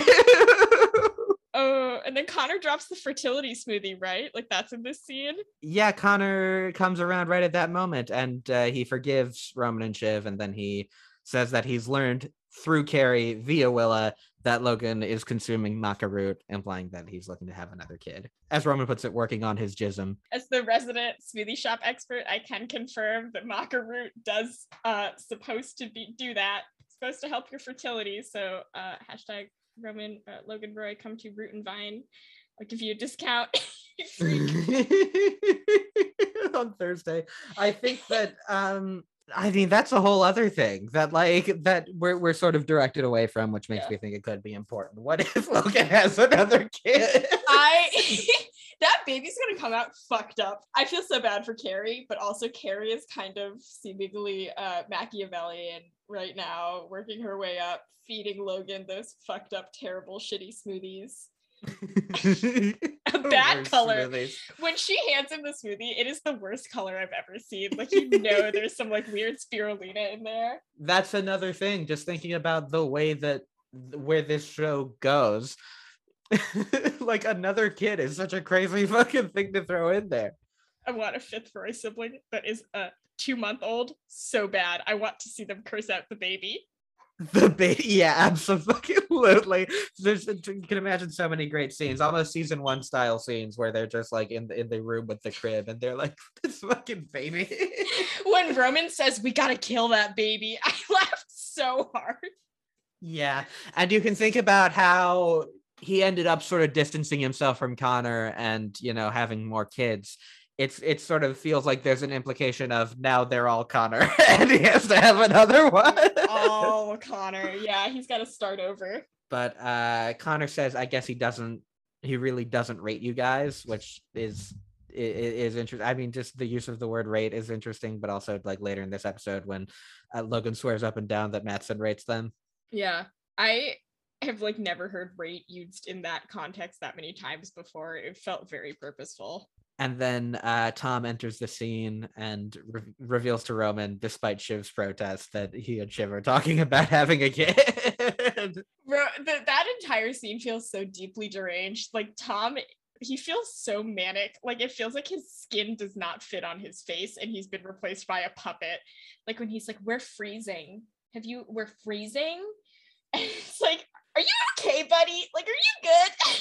He's clearly not, and it's left ambiguous, like at what stage of the betrayal he is in this moment. But like, it it could be that he's already that he's already fucked Shiv, and it could be that like, I, I mean, certainly they're in an interesting dynamic, and Tom is not in denial about it by this point. No, I think after uh, Shiv saying "I don't love you" multiple times in the previous episode, I think Tom is really uh, evaluating his options. Yeah, and you can see how he's sort of uh again how Shiv like doesn't want him to say anything to Roman and he's sort of, you know, going against her and being like, "Yeah, we're talking about freezing." And you know, I think he co- he sort of expects that Roman is going to say the thing about like, like you're going to have to carry it and he's, you know. Tommy tits or whatever he says. But uh that that uh, emasculation thing is interesting uh, going back to earlier how you talked about how you accidentally wrote um Connor hashtag girl moments. And I do think there's an element of him being emasculated by being removed from that title of of eldest son by you know I mean I mean obviously we we we talked about Logan's misogyny and how that runs deep and sort of what the the dynamic is there but I think Connor does sort of feel that he's had that masculinity that Logan clearly values so much taken away from him by you know having all the promise put into Ken. Yeah, and I think there's definitely a degree to which his role that has appeared as like a parental figure for the younger Roy siblings also places him in that position.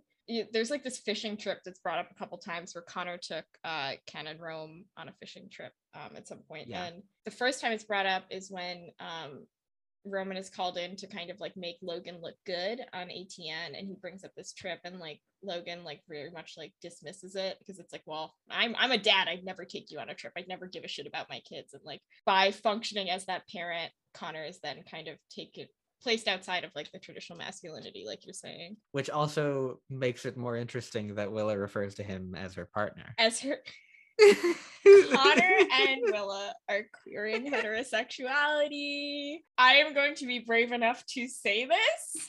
I will get on this little soapbox. They're doing a lot for the community. Yeah. IMO.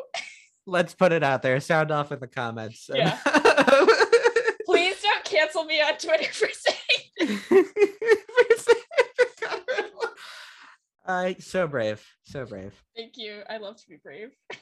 And then Gerri comes along, shares information with the kids, which is a role that she occupies a couple times in this episode. Like earlier on in the in the Monopoly scene, Mhm. she's the one who sort of tells them. She's sort of the liaison for it seems like whatever part of it. Maybe it's whatever part of it Logan's okay with them knowing, but I think maybe she is a little bit in that state of like I mean, she talks at the end about how, how does it serve my interest. So maybe Mhm. it's to the extent that it serves her interest to let them know that she's um, putting them in the loop about how Matsson is talking with financing guys, implying a different deal. Uh, they split up together. Intel. She says that Greg has some information, which is a great, a great little moment. I love the entire like sequence of them figure like piecing it together because all of the information they find out is like these weird little echoes and like the greg thing is a really good example of that because like the way they find out they the way they get confirmation that something big is going down greg is like oh uh the, the assistant chat that i'm in which is an adorable concept The lackey slack. Lackey Slack. That's so funny. Um, Lackey Slack is like talking about how like they need pillows for the hotel rooms of these executives, and so it's like these like little ripples that are like they're being used to piece together, and like there's like a couple other things where it's like, oh, Karl's ringtone, like his dial tone, is a European tone, and like they're literally like not getting anything directly. It's all these like little ramifications um that is really interesting and like kind of shows a how out of the loop they are but b like the kind of reach that these things have on them like the effect they have on the world i think Yeah, they see Kerry whisper something to Gerri, and like she won't tell them what it is, but that like the fact that that happened, you know, confirms things for them.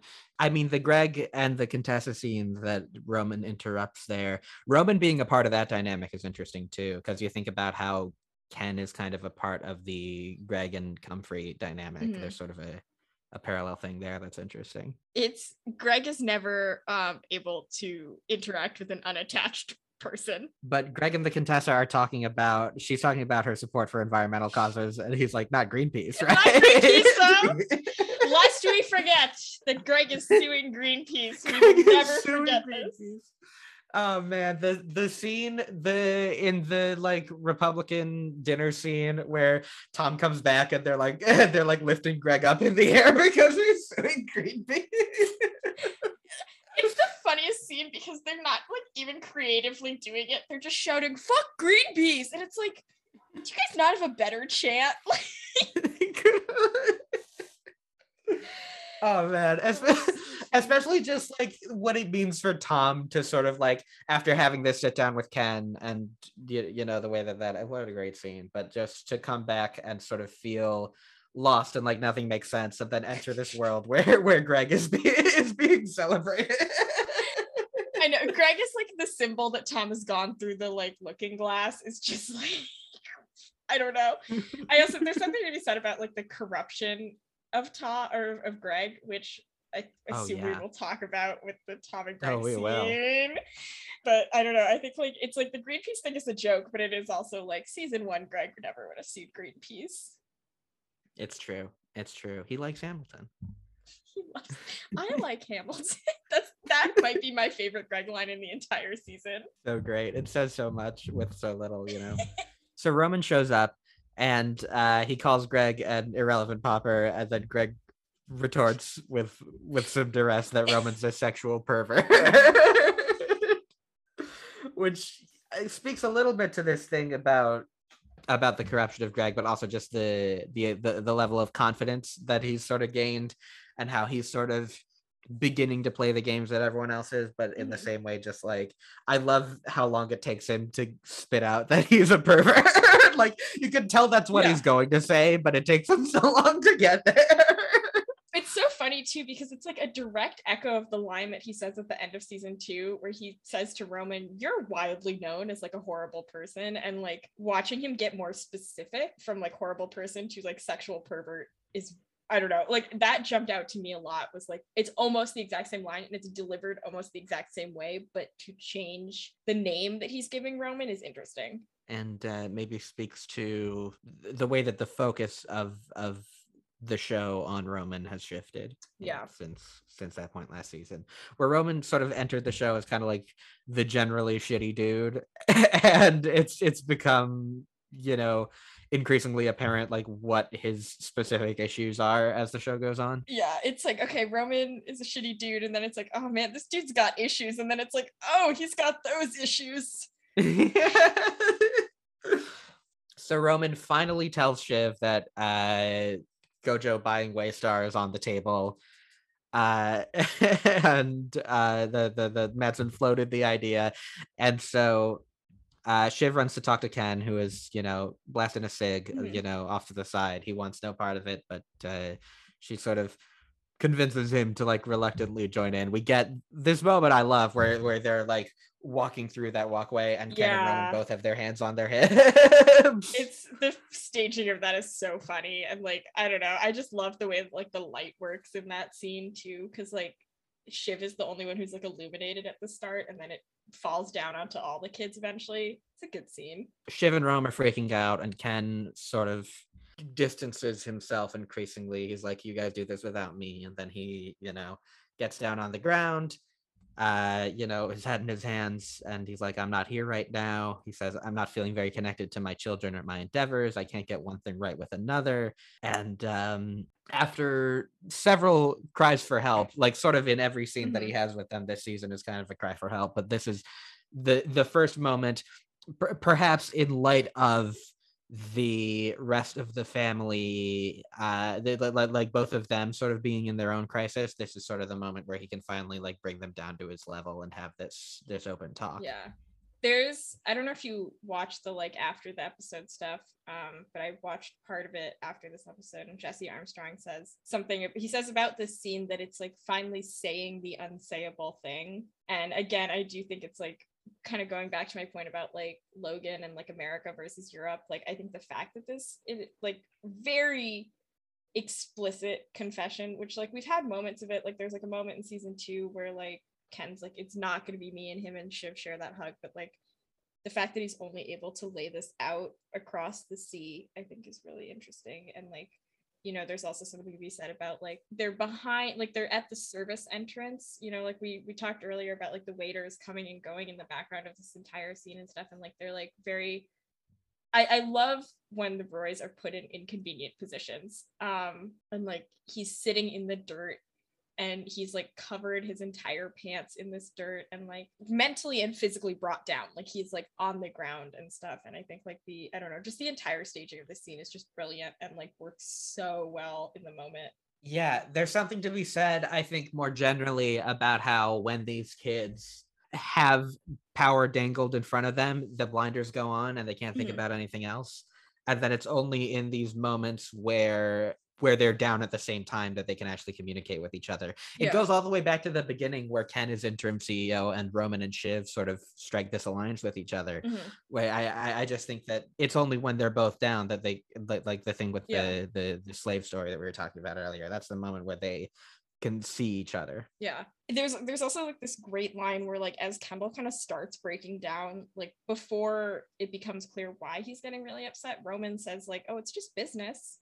Like they're all freaking out about like this like possibility of losing the company, and Roman's immediately like, "Oh, but it, it kind of doesn't matter. Like you don't have to get this upset. It doesn't matter." Which I think is really interesting with like how they see the business, but also like Roman immediately being like, I'm not mad, like, I don't have to be mad at you about this. Like, you're still my brother. And like that immediately goes above like our positions in like this financial aspect. Um, and like they are, I don't know, like it shows like a deep love that like rests underneath this current kind. Do you know what I'm saying? Like it's like the Yeah, I definitely know what you're saying in that regard, but I the the way that this scene unfolds again makes me think about all the other times that they've talked to each other throughout this season and how you can look back and see on a certain level that what Ken's wanted to do is confess the whole time and he just like hasn't recognized that in himself or you know has been in a place obviously he starts the season up so maybe like he doesn't recognize it in himself or in the others that that's what he wants to talk about and he does start in this breakdown by saying that he tried to pull them out of the family drama with him that he was like making an earnest attempt. Yeah. he saw like the way out and he was trying to guide them towards it. You know ken starting this breakdown really talking about his his attempt at uh at sort of taking down Logan and how he, you know, did want to bring them along with him and that was what he was trying to do. I feel like that is, you know, does become less important when he, you know, confesses and it becomes clear that that's been Mhm. weighing him down this whole time. But I definitely think that's another important piece of how he got to this point and how this relationship with with Roman and Shiv has has played out throughout the season. Just that Yeah. like he has on some level been trying to help them and maybe they do recognize that but uh, it hasn't um, been working in this moment it's just so drastic that I think it cuts through everything that has been floating around. It's just it's a very it's a really good moment. You know, if you if you've been on Twitter in the last like two days, everyone has been sharing that one shot of like Kendall on the ground with Roman on his shoulders and like it's a Shiv next perfect to them. fucking shot it's, It's so good so good. It apparently one of the Sarah Lawrence art history professors like dedicated some portion of time in class to talking about it, and like they should. That is just an immaculate shot. I think it is so beautifully constructed and like shows such a wonderful intimacy and like you know we talked about the quote about like all the slaves wearing the same color and like there is like that chalky white dirt is on all of their clothes at like to some mm-hmm. degree and it's like really interesting to see them like coated in this like earthly humanity and like the religious iconography with that scene is just mwah.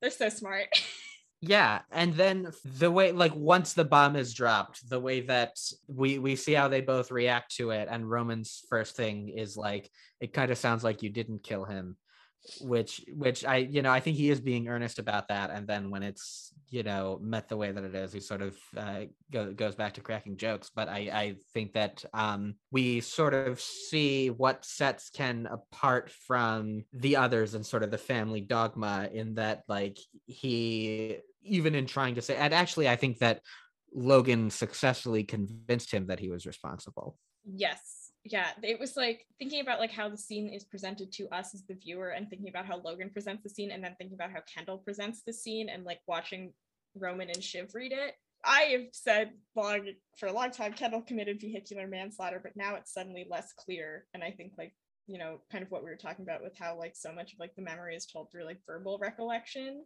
I I don't know 100% like what my read on the scene is right now, but I do think it's like suddenly become a lot murkier, like his level of responsibility. I mean, I think he's being he's being honest in that moment, and it definitely seems like he tried to save him and it didn't work. Which you know, there's still a level of responsibility there. But I think if we look back at what happened, he comes back sort of traumatized and comes to find that Logan knows about it, and that's sort of the thing that shuts him down at the end of the season. So I think that I, I, think that what really happened at the immediate moment is he felt guilty, and then Logan convinced him that it was his fault and that it's something that he has to hide forever. Yeah. But I think it's interesting that I I mean Roman being like, you know, I've killed a kid, and like you do believe it, and then and then he also asks Shiv if she killed a kid, and she's like, oh yeah, and then gets back to the phone. Yeah. That's one of those things where I'm like 99% sure it's a joke. There is still a 1% where I'm like, did Roman and Shiv also maybe kill a kid? I think they did.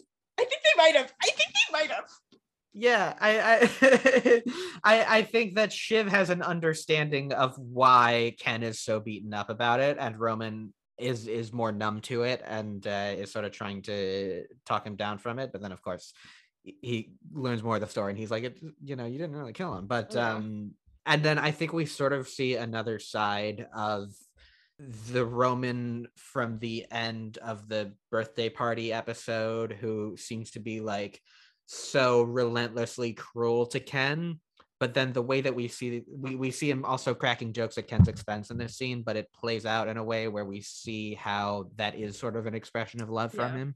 He's doing it like as a way like I've done this with my brother where it's like, hey, you're feeling really bad and we do need to talk about this, but also it's not going to help you if you feel worse. So you kind of need to like do some level of like moderation. And like Roman's doing that through humor. Shiv is doing that through like hey buddy it's okay um yeah it's like it's it's it's interesting to see like roman's jokes in this context as opposed to like the business context that they usually are in so uh laird oh, uh, laird. goes rogue and lets shiv know that gojo is in fact buying waystar I have missed Laird. I wish he was on screen. I still think his line about I don't want to be a party pooper, but I have poop is one of the greatest lines ever said on TV.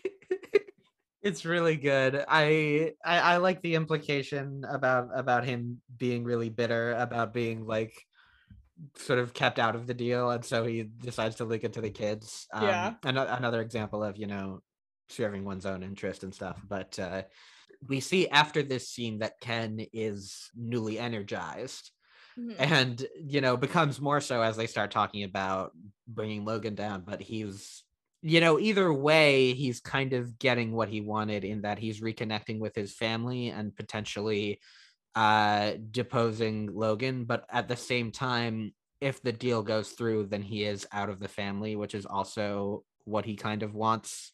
Yeah. You know, because in the previous episode, he'd said, like, I want you to buy out my stocks. Like, I don't want to be involved in this business anymore. Mm-hmm. So he kind of wins either way but I think you know when he's talking about this confession, he has this. I wrote down this line, uh, like as he's crying, um, he says like "I'm all apart," which mm-hmm. is like really interesting. Like that's a really interesting way to phrase this feeling of like being kind of like broken up and stuff, and like you know he goes from like feeling like apart and like shattered to then being a part of something again like suddenly he is a part of like this sibling relationship. Therefore like he then suddenly like has like a level of like confidence and like wholeness that he has not had this entire season. Like kendall's been so manic and so fractured this entire season and like as like you know it kind of comes to a head with this episode and the previous episode and like having this kind of common enemy with his siblings being what brings him back to himself as a whole is really um, notable i think. Yeah, and we even see like in the end, you know, obviously Ken becomes the one who's putting his hands on Roman's shoulders, but I think we see how his he's more interested in like bringing that confidence out in his siblings you know he like like like he's more interested in like bringing them to the table and sort of helping them succeed and so he is sort of torn up in the sense that that doesn't work out mm-hmm. but like i said he does sort of have less investment in the business side of it that sort yeah. of allows him to rally them yeah Yeah, definitely. they go to the car and at the last minute shiv changes the plan and has you know has them go to where logan is holed up to uh, tell him they won't have it and roman and ken both reluctantly join you know, we kind of talked about this when we were talking about the premiere with like how so much of these business transactions are happening on like planes and stuff. I think it's a really interesting echo to the premiere of this season where they're like having this entire battle plan happening in a car and happening in transition. yeah and after a last second change of location Yeah, which well. is exactly what happened in the uh, premiere. in the car as we were saying roman's very hesitant uh, he's clinging to the possibility that he's still got a shot with logan he and uh, Mhm. shiv and ken kind of wear him down i think there's something to be said about the fact that he's not around anyone putting that logan influence in his head and so the fact that he, he's sort of having it the fact that ken and shiv are working together and he's having it coming from both of them that like he's fucked if matsson uh, Yeah. takes over and there's no space for him in that i think that's sort of what eventually brings him around. And Shiv's specific argument is I wrote it down because it jumped out to me. And she says, Dad is never going to choose you because he thinks there's something wrong with you. Again, tying it back to like what we were talking about, about like Roman's like whole sexual situation that like keeps coming up and coming up. And it's like, Dad thinks there's something bodily, innately wrong with you. Yeah, and something that that can't be fixed even if he like, you know, straightens himself out as uh, as as Logan put it. But I think uh there's also the element to which Shiv hasn't really gotten to lay into Logan because she's been on this side of like if I stick with Logan I might have something for most of this time. and being in the car again being in the car with ken laying into logan and with trying to get roman on onto the side like finally you know ripping off the band-aid as she says i think she and we've seen these scenes like i think in the first episode in this season where she, he, she and roman are talking and she's like i think he might be fucked and he's like well you can't say that and Yeah. they, you, you know like like this has been sort of the first space for her to kind of admit these things about Logan being unfit and uh you know how it's better for them to push him out. yeah. So they agree to an equal division of power and that's another one of the things that sort of brings them all around is this idea of like fighting it out together and Roman says that they'd make a good team and Cute. uh, it's like a cute sibling moment. it's really good. They get on the phones. Mhm. Roman calls Connor to loop him in. Ken you you can't hear Connor's dialogue, but you can hear noises coming out of the phone, and just like this image of Connor yelling at Roman through the phone is so fucking funny. yeah, and everyone be like, "Well, this is me looping you." I'm telling you now, it's so good. He's like, I'm trying my best. yeah, and Ken is calling his lawyers to double check the the holding company plan, and Shiv is uh talking to Tom. Mhm. Tom says, you know, pretty abruptly, "And where do I fit in?" Shiv, Yes. As he as he always says mm-hmm. in in moments where Shiv has a plan, and Shiv gives her usual "We'll talk about it later" kind of response. Shiv, I because I like as you said, like he always says this. This is like a line that has echoed for three seasons. Where do I fit in? And Shiv, I don't remember if we talked about this on the podcast last time, but like Shiv is the worst liar on the planet, and it always comes out when she's talking to Tom. She's like, "Yeah, yeah, yeah, no, you'll be important. You'll be important. Don't even worry about it." And it's like, it just doesn't fit in this moment, and like it is so jarring. Yeah, and there are you can think about in season one where you know even the first time that she says that Tom's like having doubts, but you know I think it's become more clear throughout this season that Shiv does not have his interest in mind at all.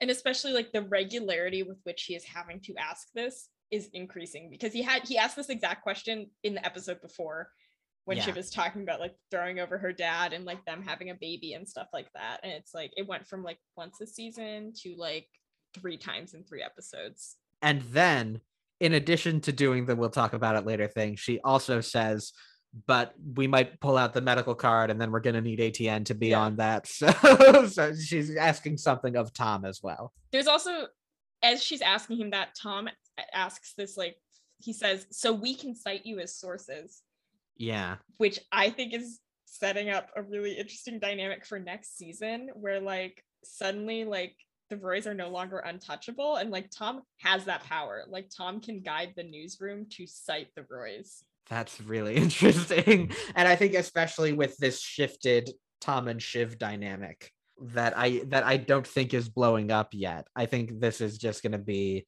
Shiv sort of shifting to that position of kind of like knowing something's up and not being able to do something about it. Yeah. Speaking of, should we talk about what happens immediately after this phone call? Well, the the phone call ends with Tom saying, "Jesus, okay, good luck, bye," and then Shiv says, mm-hmm, and hangs up. so funny. Worst couple imaginable. Uh, and just at that exact moment, as he's hanging up, Greg appears to tell Greg appears to tell Tom that he's made a decision for the first time in this entire show. Entire life. And his decision is to not make a decision and still hang out with both women. yeah, she he's he's picked the Contessa, but Comfrey is helping the Contessa with her image. So funny.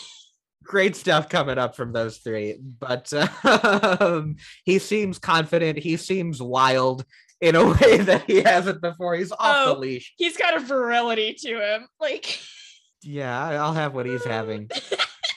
it's insane that there's no cut between these scenes. Like y- literally, like it doesn't even cut away to Shiv and then cut back to Tom. Like it just the phone call ends on Tom and then immediately Greg comes into the realm. Tom is still putting his phone in his pocket as Greg shows up. Greg shows up and they are we do need to talk about the fact that they are wearing matching outfits. Like they're wear- They wearing matching linen suits. Ugh, succession production design. Um please DM me. I have a lot of things to discuss with you. So Tom sits Greg down and he tells him that things may be in motion. Mhm. Greg asks if anyone's going to prison, and Tom says no. But uh, I don't I don't have the I don't have the exact next thing, but pretty much the next thing he says is, "Do you want to come with me, Sporus?" Yes, he says, I that's exactly what he says. He says, Do you want to come with me, Sporus? Calling back to when Greg compared him or when Tom compared himself and Greg to Nero at Sporus. Uh, and Mhm. said, I would castrate you and marry you in a heartbeat. Yeah, he's he, says uh he talks about how Nero pushed his wife down the stairs and then Mhm. took uh castrated Sporus and took took him as his wife. And now Tom is pushing Shiv down the metaphorical stairs and metaphorically castrating and marrying Greg. Yeah, it's interesting talking about as will increasingly become apparent the like at what point Tom decided to betray Shiv.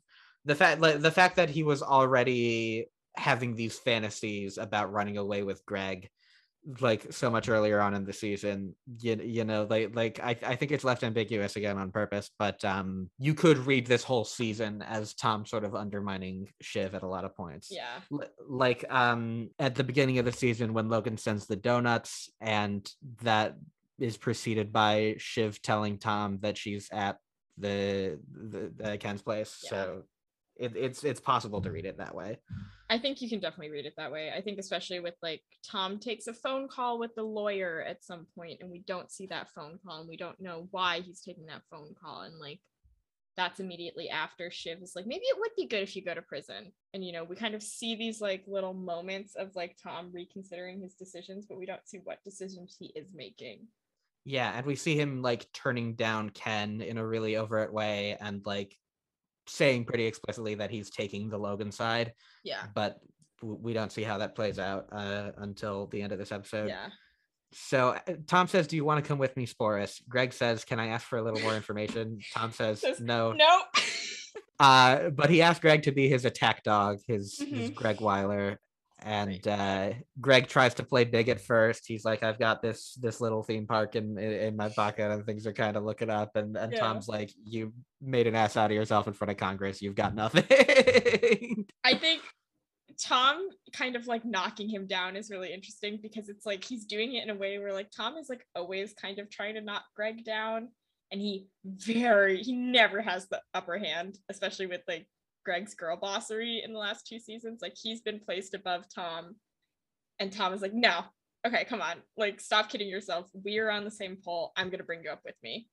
Yeah, and and Tom always kind of I mean from the beginning Greg kind of had Tom in that he had the papers and that was like the the first big move that Greg made, but Tom also kind of always had Greg in that he was just like in a position of literal power above him. Yeah. I think of the scene where they're arguing where you know he's putting him down in terms of Comfrey and and he's like well how do you and Shiv make sense? And he says because I I I have a, a dick like a sequoia. And I, like a bullet train. fuck and like a then bullet train. And Greg then Greg says, says prove "Prove it. And then it is a hard cut. I'm so normal. This season has been so normal and like So nothing great. weird has happened at all. so normal man by the way uh Nicholas Braun ad libbed the prove it line Gee, That's interesting, Nicholas. Would you like to explain some things? So the next thing that Tom says is who has ever looked out for you looked after you in this fucking family. Do you know what this line reminds me of so much? Hmm. Is the line from Gone Girl. I the whole Gone Girl, I'm the cunt you married monologue is seared into my brain. And specifically the line where she says, I've killed for you. Who else can say that? You think you can settle for a Midwestern girl? No way, baby. I'm it. Yeah, I mean like I, I mean like in a way, I mean Tom's Tom's been a bully to Greg obviously, but you know, relative to everyone else, Tom's kind of the best he's got. Tom is the best he's got. Tom is killed for him. and uh you know obviously took a bullet for him in terms of the uh prison thing which turned out to be nothing but yeah tom offers to take greg to the bottom of the top and give him 20 gregs of his own Bottom of the top has been like ringing back and forth in my subconscious for the last like 48 hours. Like insane line. really great and then uh tom says do you want to deal with the devil Mhm. greg, greg's answer well what am i going to do with a soul anyway The, the face that Greg is making when he says this is the most comedic. Like he's fucking batting his eyelashes, chucking his hair behind his ears. Like, what am I gonna do with the soul, anyways? Oh my god, Yeah. Hi. like, hello, what's wrong with you? Freak. again he is he is just it's so off the leash in this Oh. scene like Nicholas Braun Emmy Award, like just insane. I also I know I already talked about Hannibal NBC earlier in this episode, but this is like the most like Hannibal and Will shit imaginable. Like I expected Tom to pull out his drawings where he's drawn Greg into like the death of Patroclus. Like just straight up. yeah and i mean like you think about the journey that greg's been on especially this season where he was you know ewan was no longer an option and he was sort of caught between ken and and tom and ewan and logan and himself and comfrey.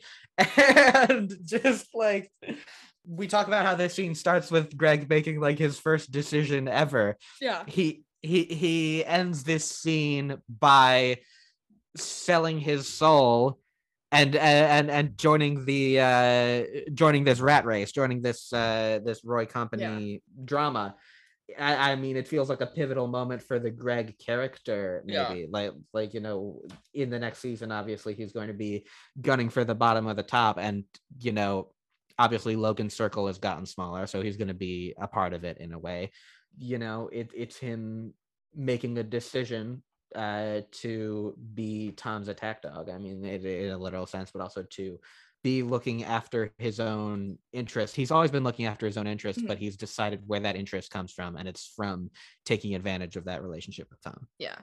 I think we've kind of like talked about it but talking very directly about like the romantic aspect of like tom and greg that like has been there since like you know episode one. I mean like would you kiss me if i asked you to and stuff? And like pretty consistent there's like a pattern that you can find in a lot of like queer literature and like queer cinema and especially like with like male homosexuality where it's like presented as like this corrupting force. Mhm. um not to compare tom and greg to nightmare on elm street 2 but like i think like the language of like do you want to make a deal with the devil? And like greg like literally selling his soul for this like partnership is like very notable. And i think like points at like a larger like moral corruption of greg but also like how that ties into his role not only with his partnership with tom which is like very ambiguously located right now but also like his partnership and like as you're saying like his position in the roy company um, as opposed to like just the Roy family. And like, I think the fact that this is happening at a wedding that Greg is being referred to as Sporus in this conversation, and like the fact that they are wearing like matching outfits where Tom is wearing all white and Greg is wearing black and white um, at a wedding. Like, I think this entire scene is just coded it's, it's, it's queer coded like very heavily and like very explicitly. And i think like tom and greg like sharing like a forehead kiss and like they've had these moments and like it's i'm really interested to see where this goes but i do think there's a there's a really interesting doubling happening here with like the business interests but also like the sexual and like romantic undercurrent that's been there since the start yeah i have thoughts on where it might go in the next season Yeah. that we'll get to when we're when, like at the end of this episode. We come pretty quickly to Shiv, Ken, and Roman storming the castle. mm-hmm. Uh, they show up. We get the water pistols and Bali thing that I was talking about. They go into the wrong room at first, and then they, you know, the bodyguard comes out and uh, he spots him from across the way, and he's like, "This way." And then um, Shiv is in front for that storming moment. Shiv is once again sort of taking on that position of power there, but they uh, they are stopped at the door by the bodyguard, and then Logan shouts, "Send them in." And uh, in a similar way to how the conversation between Logan and Ken in the previous episode went, Logan starts out removing the, the removing his own power completely, like taking the armor off and being like, "Come in, things have moved very fast. I'll I'll fill you in on Yeah. everything." And he's very visually relaxed too like he's wearing peepaw's vacation outfit you know like he's got like a big untucked shirt and like capri pants and sandals and stuff like he is at ease and he is not thrown off guard by the children showing up like he knows they are coming Yeah, he does start by saying like, "What's this?" But like he's he's clearly not in a in a position of he's not caught with his pants down. You know. Yeah. They ask for information. Logan says that he'll fill Roman and Shiv in, but doesn't trust Ken. He specifically asks Roman to take Ken out. Uh, I, there was something that I forgot to say earlier, and we'll get to it after we we we get through this this uh, next note here. But with some duress, Roman refuses that request and is like, "I think it'd, it'd be better if you told all of us." i have a note that says roman is a scared little boy Mhm, Um, it's mhm. all three of uh the siblings are and the actors playing them are doing a very fantastic job i have you seen the m night Shyamalan movie old Yes. you know how those adult actors who are playing the children in old are tasked with trying to figure out how a 10 year old would act if they were suddenly in a 50 year old's body Yeah. That is how I felt watching so much of this scene because, like, you know, Kieran Culkin is like shaking and shivering the entire scene. Like, he's like emotionally distraught. And like, Sarah Snook has this, like, as she's playing Shiv, like this punched tight little face. Like, she's like, Mhm.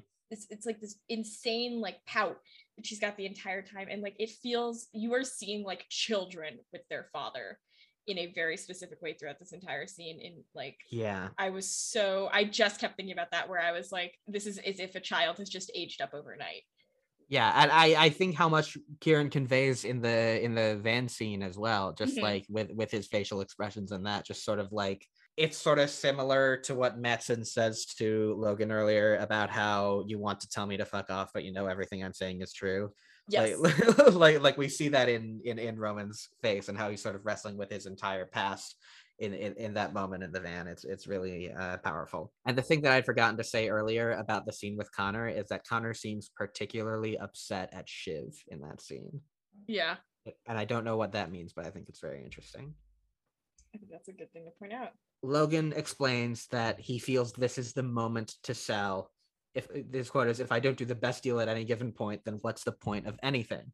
Uh, he talks about how he's leaving five bill off the table if he doesn't take this deal. Ken says, "What are you going to do with five bill? Throw it on your pile with all the other fucking bill." Logan says, mm-hmm, "Probably." And Ken says, "And what are we supposed to do?" And Logan says, "Make your own fucking pile." Mhm. which is is something that I've sort of thought about in the context of a lot of this, like a lot of this gamesmanship throughout the show, and especially where Ken was at and what Ken would do as he was coming into this is like Ken was in a position after coming forward at the end of the last season where he could create a big source of power for himself. And he didn't do that because he didn't really want power. He wanted that power. Oh yeah. Look, every single like fan speculation in the two years between season two and season three was like, oh my god, Kendall's gonna leave. He's gonna start his own company. Greg is gonna be his assistant. They're gonna be totally at odds. And it's like he technically still works for Waystar. Like currently, right now, technically still works for Waystar, which is just insane. He did. He didn't leave. Yeah. And he can't leave because at the end of the day, it's like they can pretend it's about whatever they want, but it's about how they want to inherit power from their father who abused them. No, and I think like the whole like, what are you even gonna do with five bill is like none of this matters. Like, there's absolutely none of this fucking matters. The business is all personal. Logan does not give a shit about the money, and the kids do not give a shit about the money. Yeah, and and what Logan cares about, as becomes increasingly apparent in this scene, is winning against his kids. Mhm. Like like we we think early on that he just wants to cling to power as as much as possible, and he wants to die having all the power.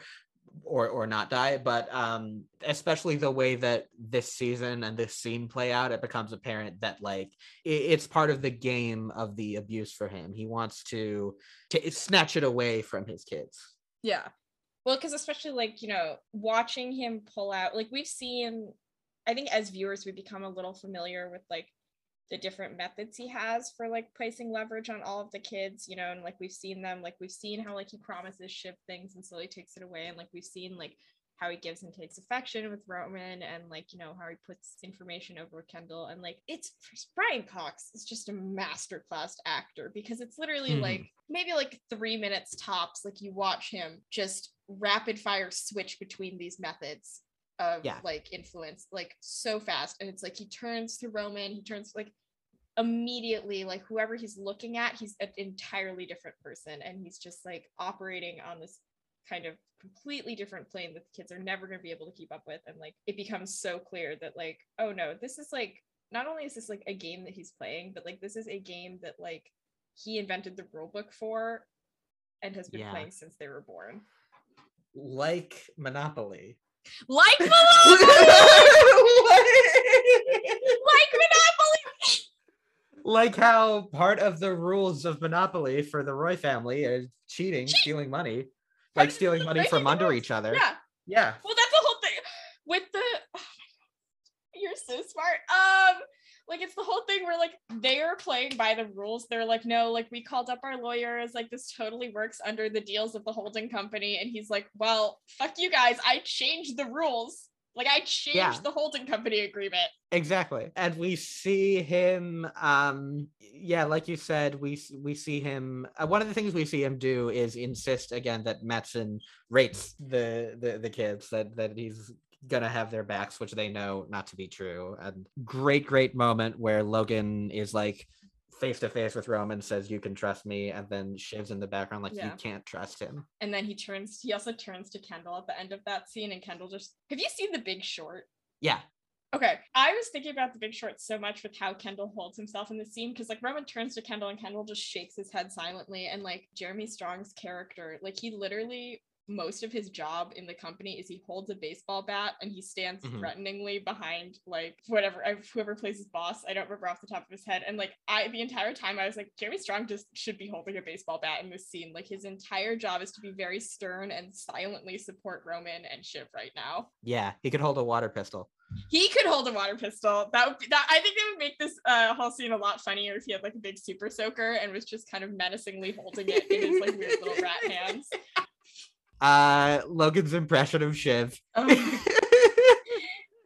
well, no, because you need the super majority. to- so out of pocket.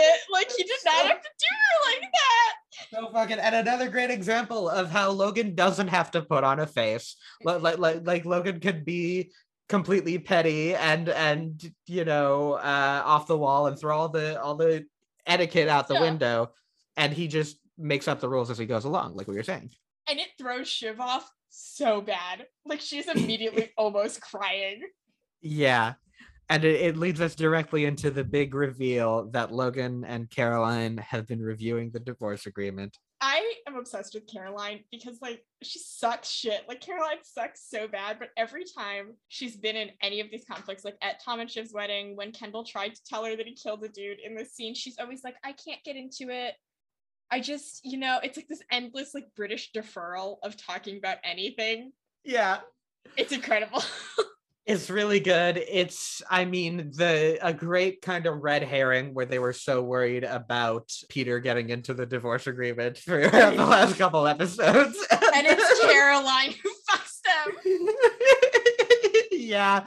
And you know, the kids are like, oh no, mom, he got to you. But it's like, this is who Caroline is. Caroline is also looking out for herself. And she does say that she feels, I mean, this has been consistent with her feelings all along. She says that she feels it'll be good for the kids to kind of be pushed out of power and not be part of the company anymore. Clearly that that that is how she feels. But um That line is so it's it's the way that you talk about like your kid that's kind of too indoors and you're like, I just think like I don't know, like maybe you should do like this program with like the park Yeah. services. you send I them to would really camp and it's like, you. yeah. but it's like your 40 year old children that have only ever worked as like the CFO of their dance company. completely incapable of doing anything.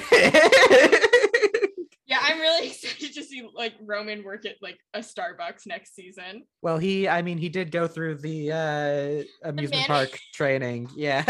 Yeah, maybe we'll get a parallel to when Greg was working at the parks and threw up through the eyes of the dog costume. I'd like to see that. Yeah, so great.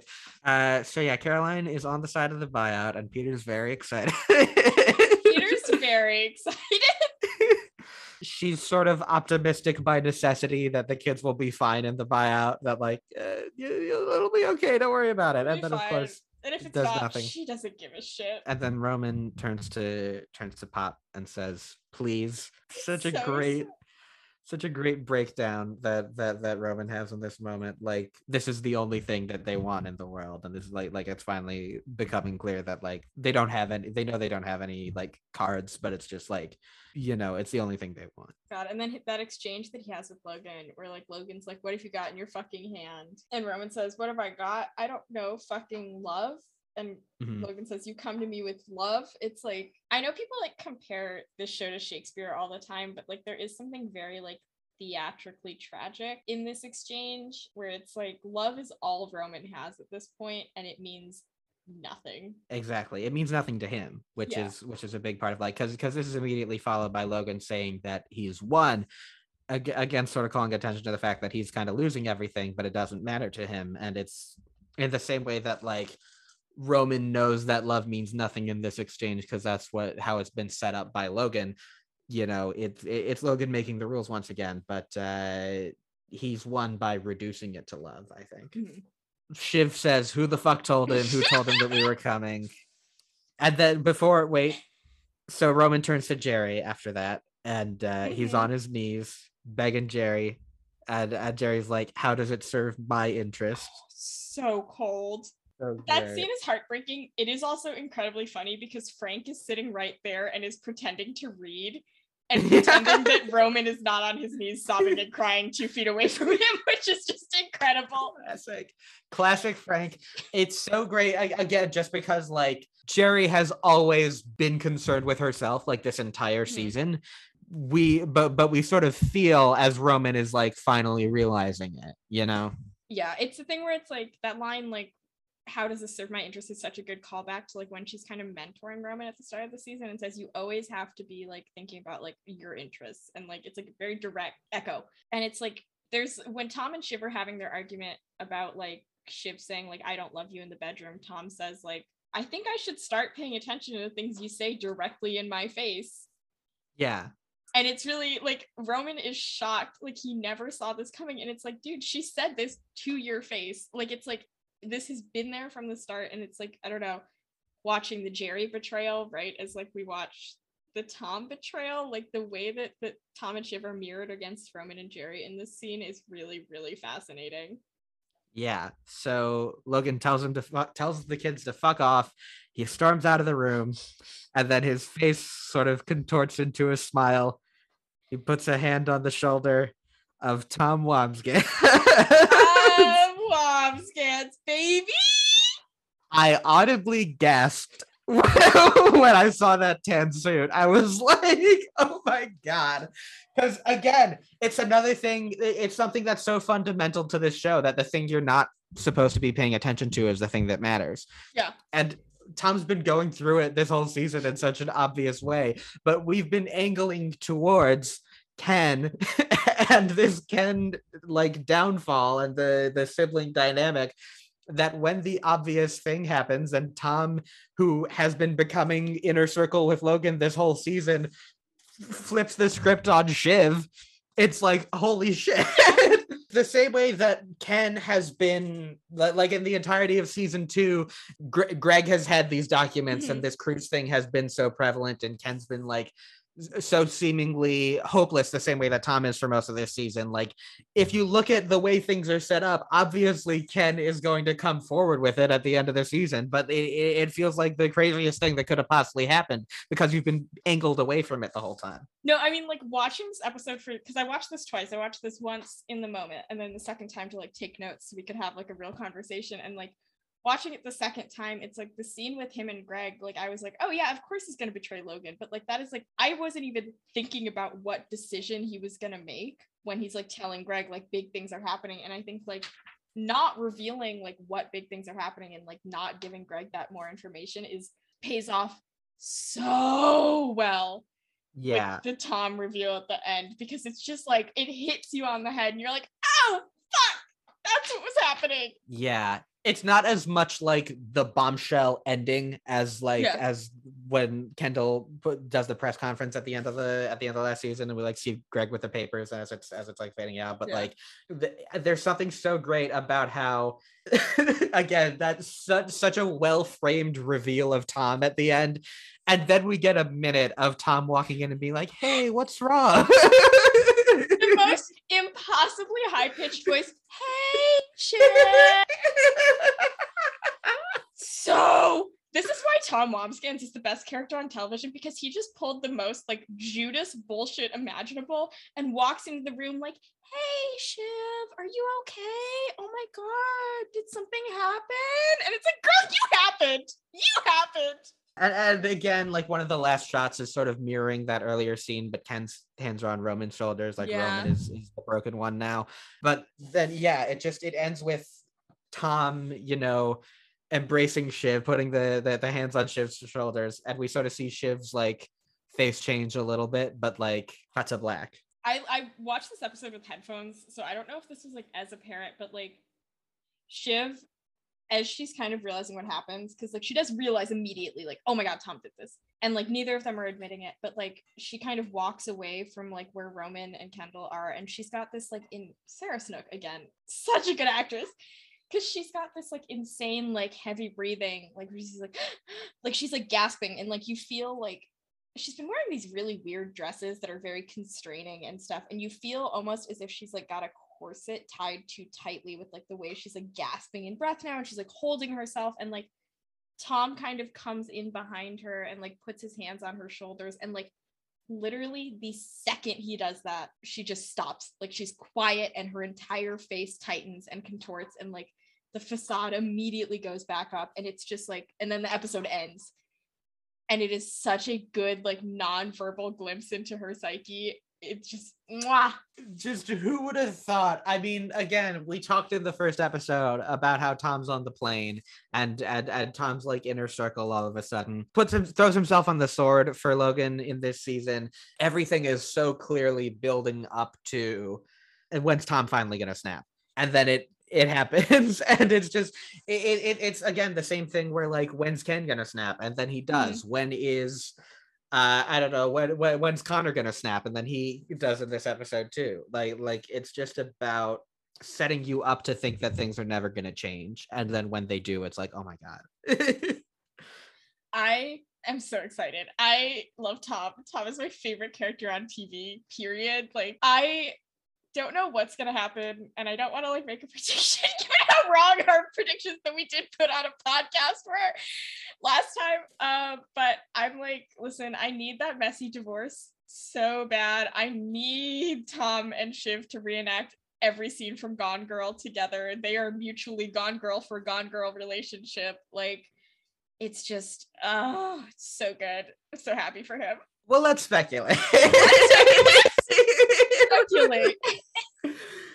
the season is still being written. So we are really flying blind here. We don't even know that something is happening. But clearly next season, this th- there was one of the promotional posters for this mm-hmm. season that you know they all had like people on Yeah, different yeah, yeah. sides, and there was one that was all the Roy siblings on one side and just Logan, Tom, and Greg on the other side. That seems to be the line that we're at as we go into the next season. Did you see those tweets? The there's like a couple of them, but like where people tweeted that poster like the day before the premiere aired, and we're like, who the fuck would believe this lineup? And then we're quote tweeting themselves like, oh fuck. Oh. I also uh I love it. I love that they've got three letters out of LGBT, LGT, Logan, Greg, Tom. clearly i think that next season obviously it's going to begin that way i do think that my take is that it's probably not going to be divorce right out the gate. I kind of ju- just the way that tom and shiv operate i think that they're going to continue to be kind of walls up with each other and just sort of like pretending that nothing's wrong when they're talking to each other I think, you know, we talked about like exercises and wheel spinning. I genuinely thought were gonna get divorced halfway through this season. And like I think like you're probably right that divorce is not gonna happen. Um I don't I don't know if it it won't happen the premiere. It might happen at some point in the season just because like I'm wary of saying like I can't see where else it can go because I can see where it can go. But it's like I think I think that's like an interesting crescendo to reach. yeah they, the- you do have to keep in mind the idea that next season might be the final season That's the thing. it's it's either the the last one or the second to last one but i just feel a little bit like divorce is a leap that i just based on what we've seen so far i don't think those two are capable of making I could totally see them going down a Logan and Marcia path where they're all but divorced, but not legally divorced. yeah and, and i mean you think about i mean we talk about how the show is about abuse and how so much of shiv and tom's relationship so far has been shiv sort of like getting whatever she wants out of tom and him not getting anything in return i feel like what we're most obviously going to see there is a shift in that we even see it sort of in the end of this episode where obviously shiv resents tom and knows that tom did it but Tom is still coming in with that like with that like care caretaker role Mhm. and and still you know feigning love kind of in the way that, that that Shiv does at times where like he's snapped but it's just it's just a role reversal in a way that the show does a lot Yeah, I think that's a really good way of putting it. And I think like I do genuinely think this is something that's been brewing since the first episode. Like I remember you and me talking and being like, what is Tom doing? Mhm. Because he kind of sabotages Shiv's chance at CEO right off the bat, where he's like, I know if I suggest it, it'll immediately color her. And so like I think there's these elements and stuff. And I think like we talk about Greg playing every side, but I think Tom is also really good at that. Where Greg, like, he's like, I know that I can place myself between these parties and I can Mhm. make a lot of connections and keep the doors open while also not necessarily betraying anyone. Like, Shiv always talks about wanting to, like, when Shiv was offered the role of CEO, she's like, I'm gonna play both sides, and then immediately fucked herself so that she had no sides. And I think that Tom actually knows how to play both sides in a way where he like is able to leverage himself into a position. Yeah, and I think that you know we talked early on in the season about how Tom and Greg seem to be at at opposite ends where they might not be able to talk to each other, but it's it's become clear throughout the season that this is a show where no matter how bad the drama is, even when there's a clear line in the sand, they're going to talk to each other. Yeah.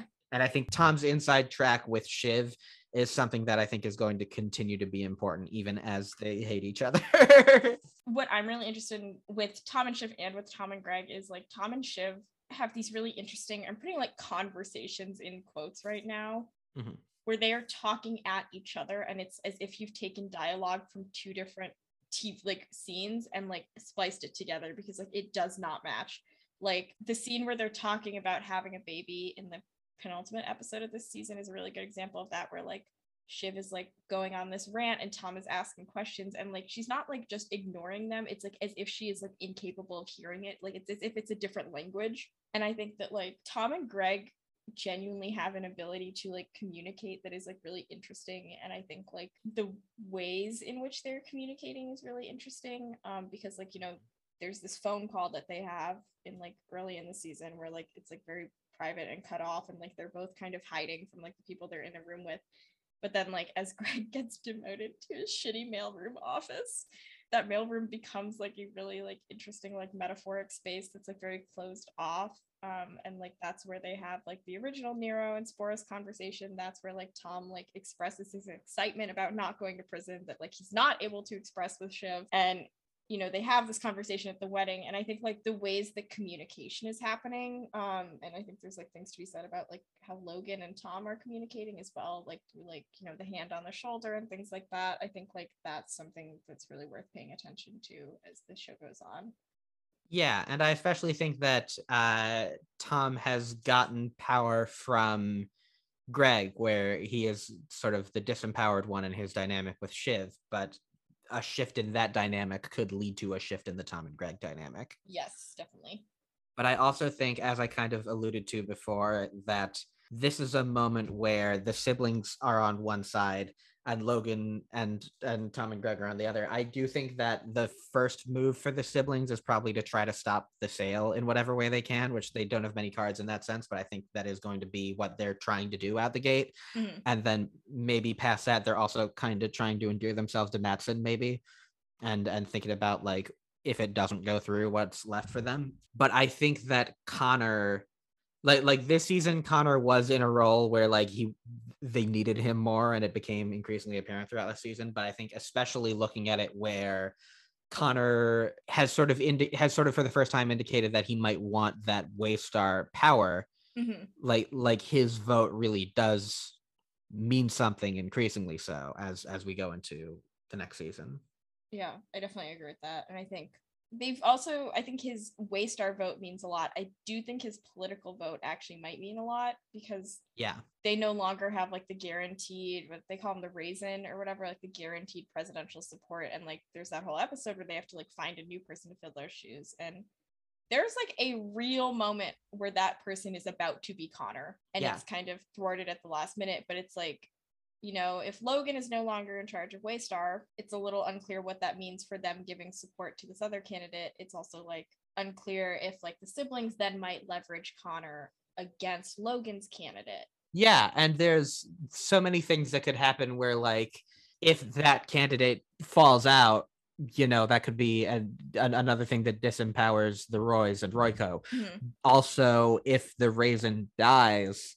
the vice president kind of becomes the de facto candidate even though they pushed away from him Yeah. and if Connor continues to rise, if Connor, you know, ends up being uh, in a position to win that nomination, I think looking at the next season and where it goes, obviously Connor and Willa's wedding is going to be an important set piece. I also think that the election has again been looming for so long it does have to come into play eventually and i do think that there will be a point where at least the republican nomination has to come into play very soon obviously these seasons all take place kind of one right after the other Yeah. but like at, at a certain point this season and we're a little later in it now they were in may and beyond super tuesday and trying to figure out who's who's going to be the uh, republican nominee those things are becoming important very quickly and could be tangled up in whatever waystar stuff is happening. Yeah especially i think i think this show's really good at showing how long business takes to happen. I mean the fact that like the shareholders meeting which they've talked about since season one only happened halfway through season three and i think like you can see like this sale is probably going to take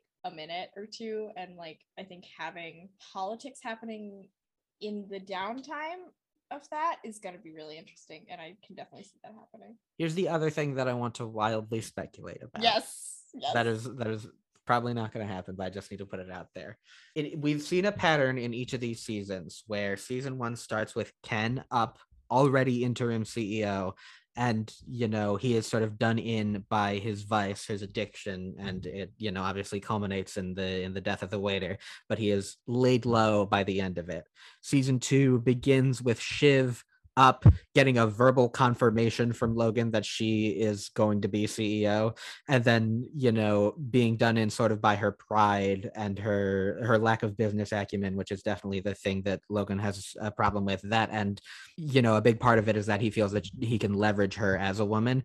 And people talk about whether or not Shiv ever really had a chance. My take is that I do think Logan is fundamentally a misogynist but I think that he feels that he gave Shiv a chance and she blew it season three starts with Roman like sort of almost like it like it was never a question like it like, Yeah. of course it's roman but um obviously his downfall is his own his his own sort of vice his own thing that pulls him away from logan which is his sexuality Mhm. and we again we've seen logan's homophobia so emphasized throughout this season increasingly so if season four begins with tom up i feel like it's not impossible that he could literally be caught in the act with greg but i think at least metaphorically he will be caught in the act with greg Here's the thing that is so important to Tom Wambsgans.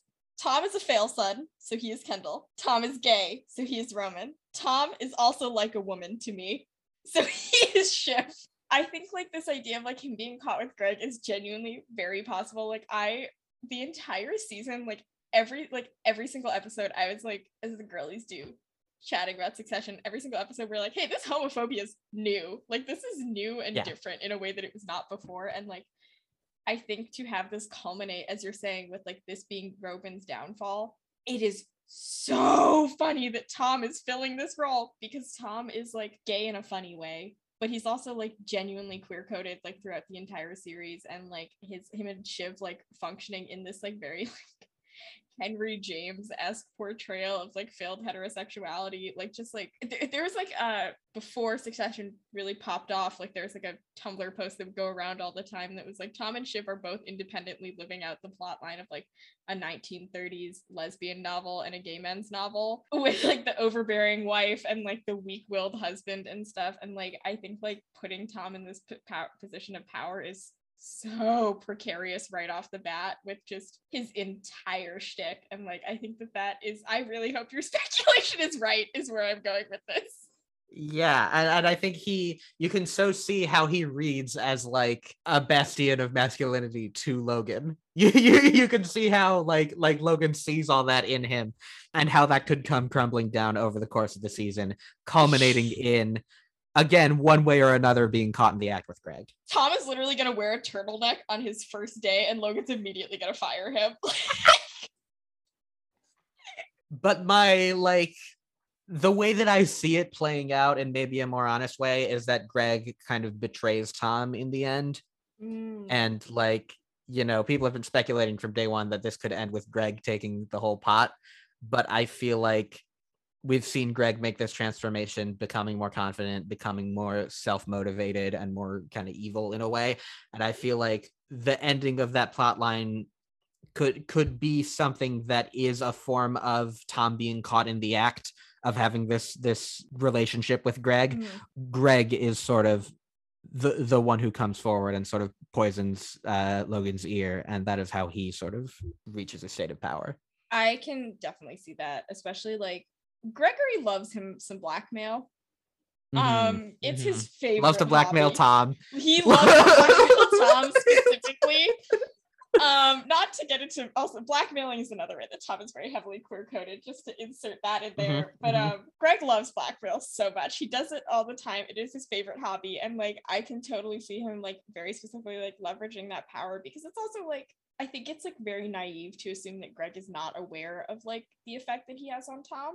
You know, I joked earlier about him like tucking his hair behind his ears and like batting his eyelashes and stuff, but like it is like there it's like definitely like a conscious decision. I mean, like I think like part of it is like an energy that's there, but I do think there's also a degree to which like Greg knows that like he can get away with stuff with Tom that like he would not get. He doesn't like when he becomes Kendall's assistant, immediately motherfucker gets fired. Like he's not doing his job with Kendall because like he doesn't have to do his job with Tom and like he's aware that like he has power over Tom and is able to make these decisions and like I can totally see a scenario where uh he sells Tom out. Yeah, I do want to point out in terms of this story of Nero and Sporus that uh, Sporus gave Nero a ring uh, depicting the rape of uh, Proserpina and that in, in which the ruler of the underworld forces a young girl to become his bride. I'm reading from Wikipedia here. It was at the time considered one of the bad omens of Nero's fall. So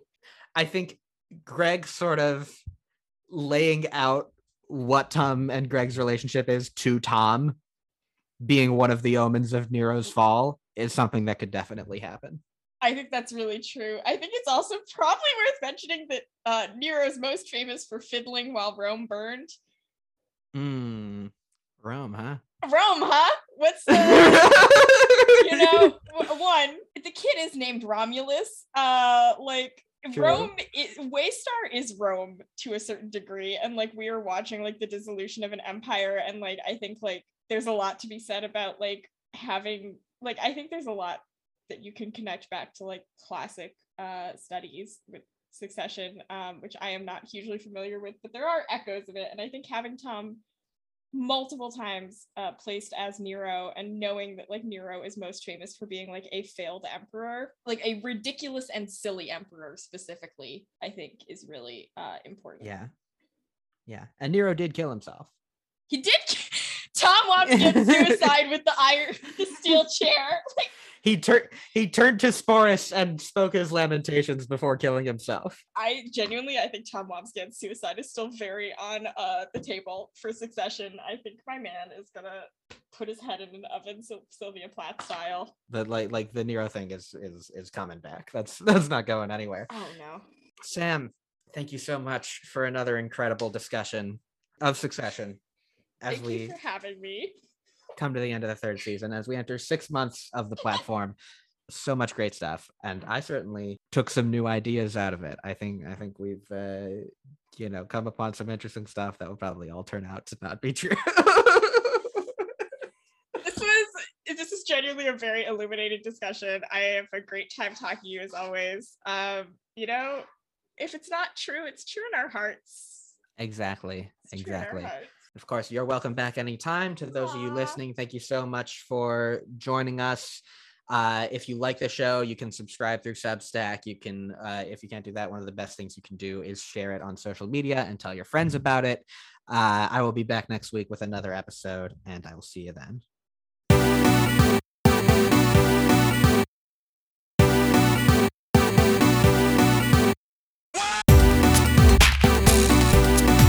I disagree. I disagree, Gary.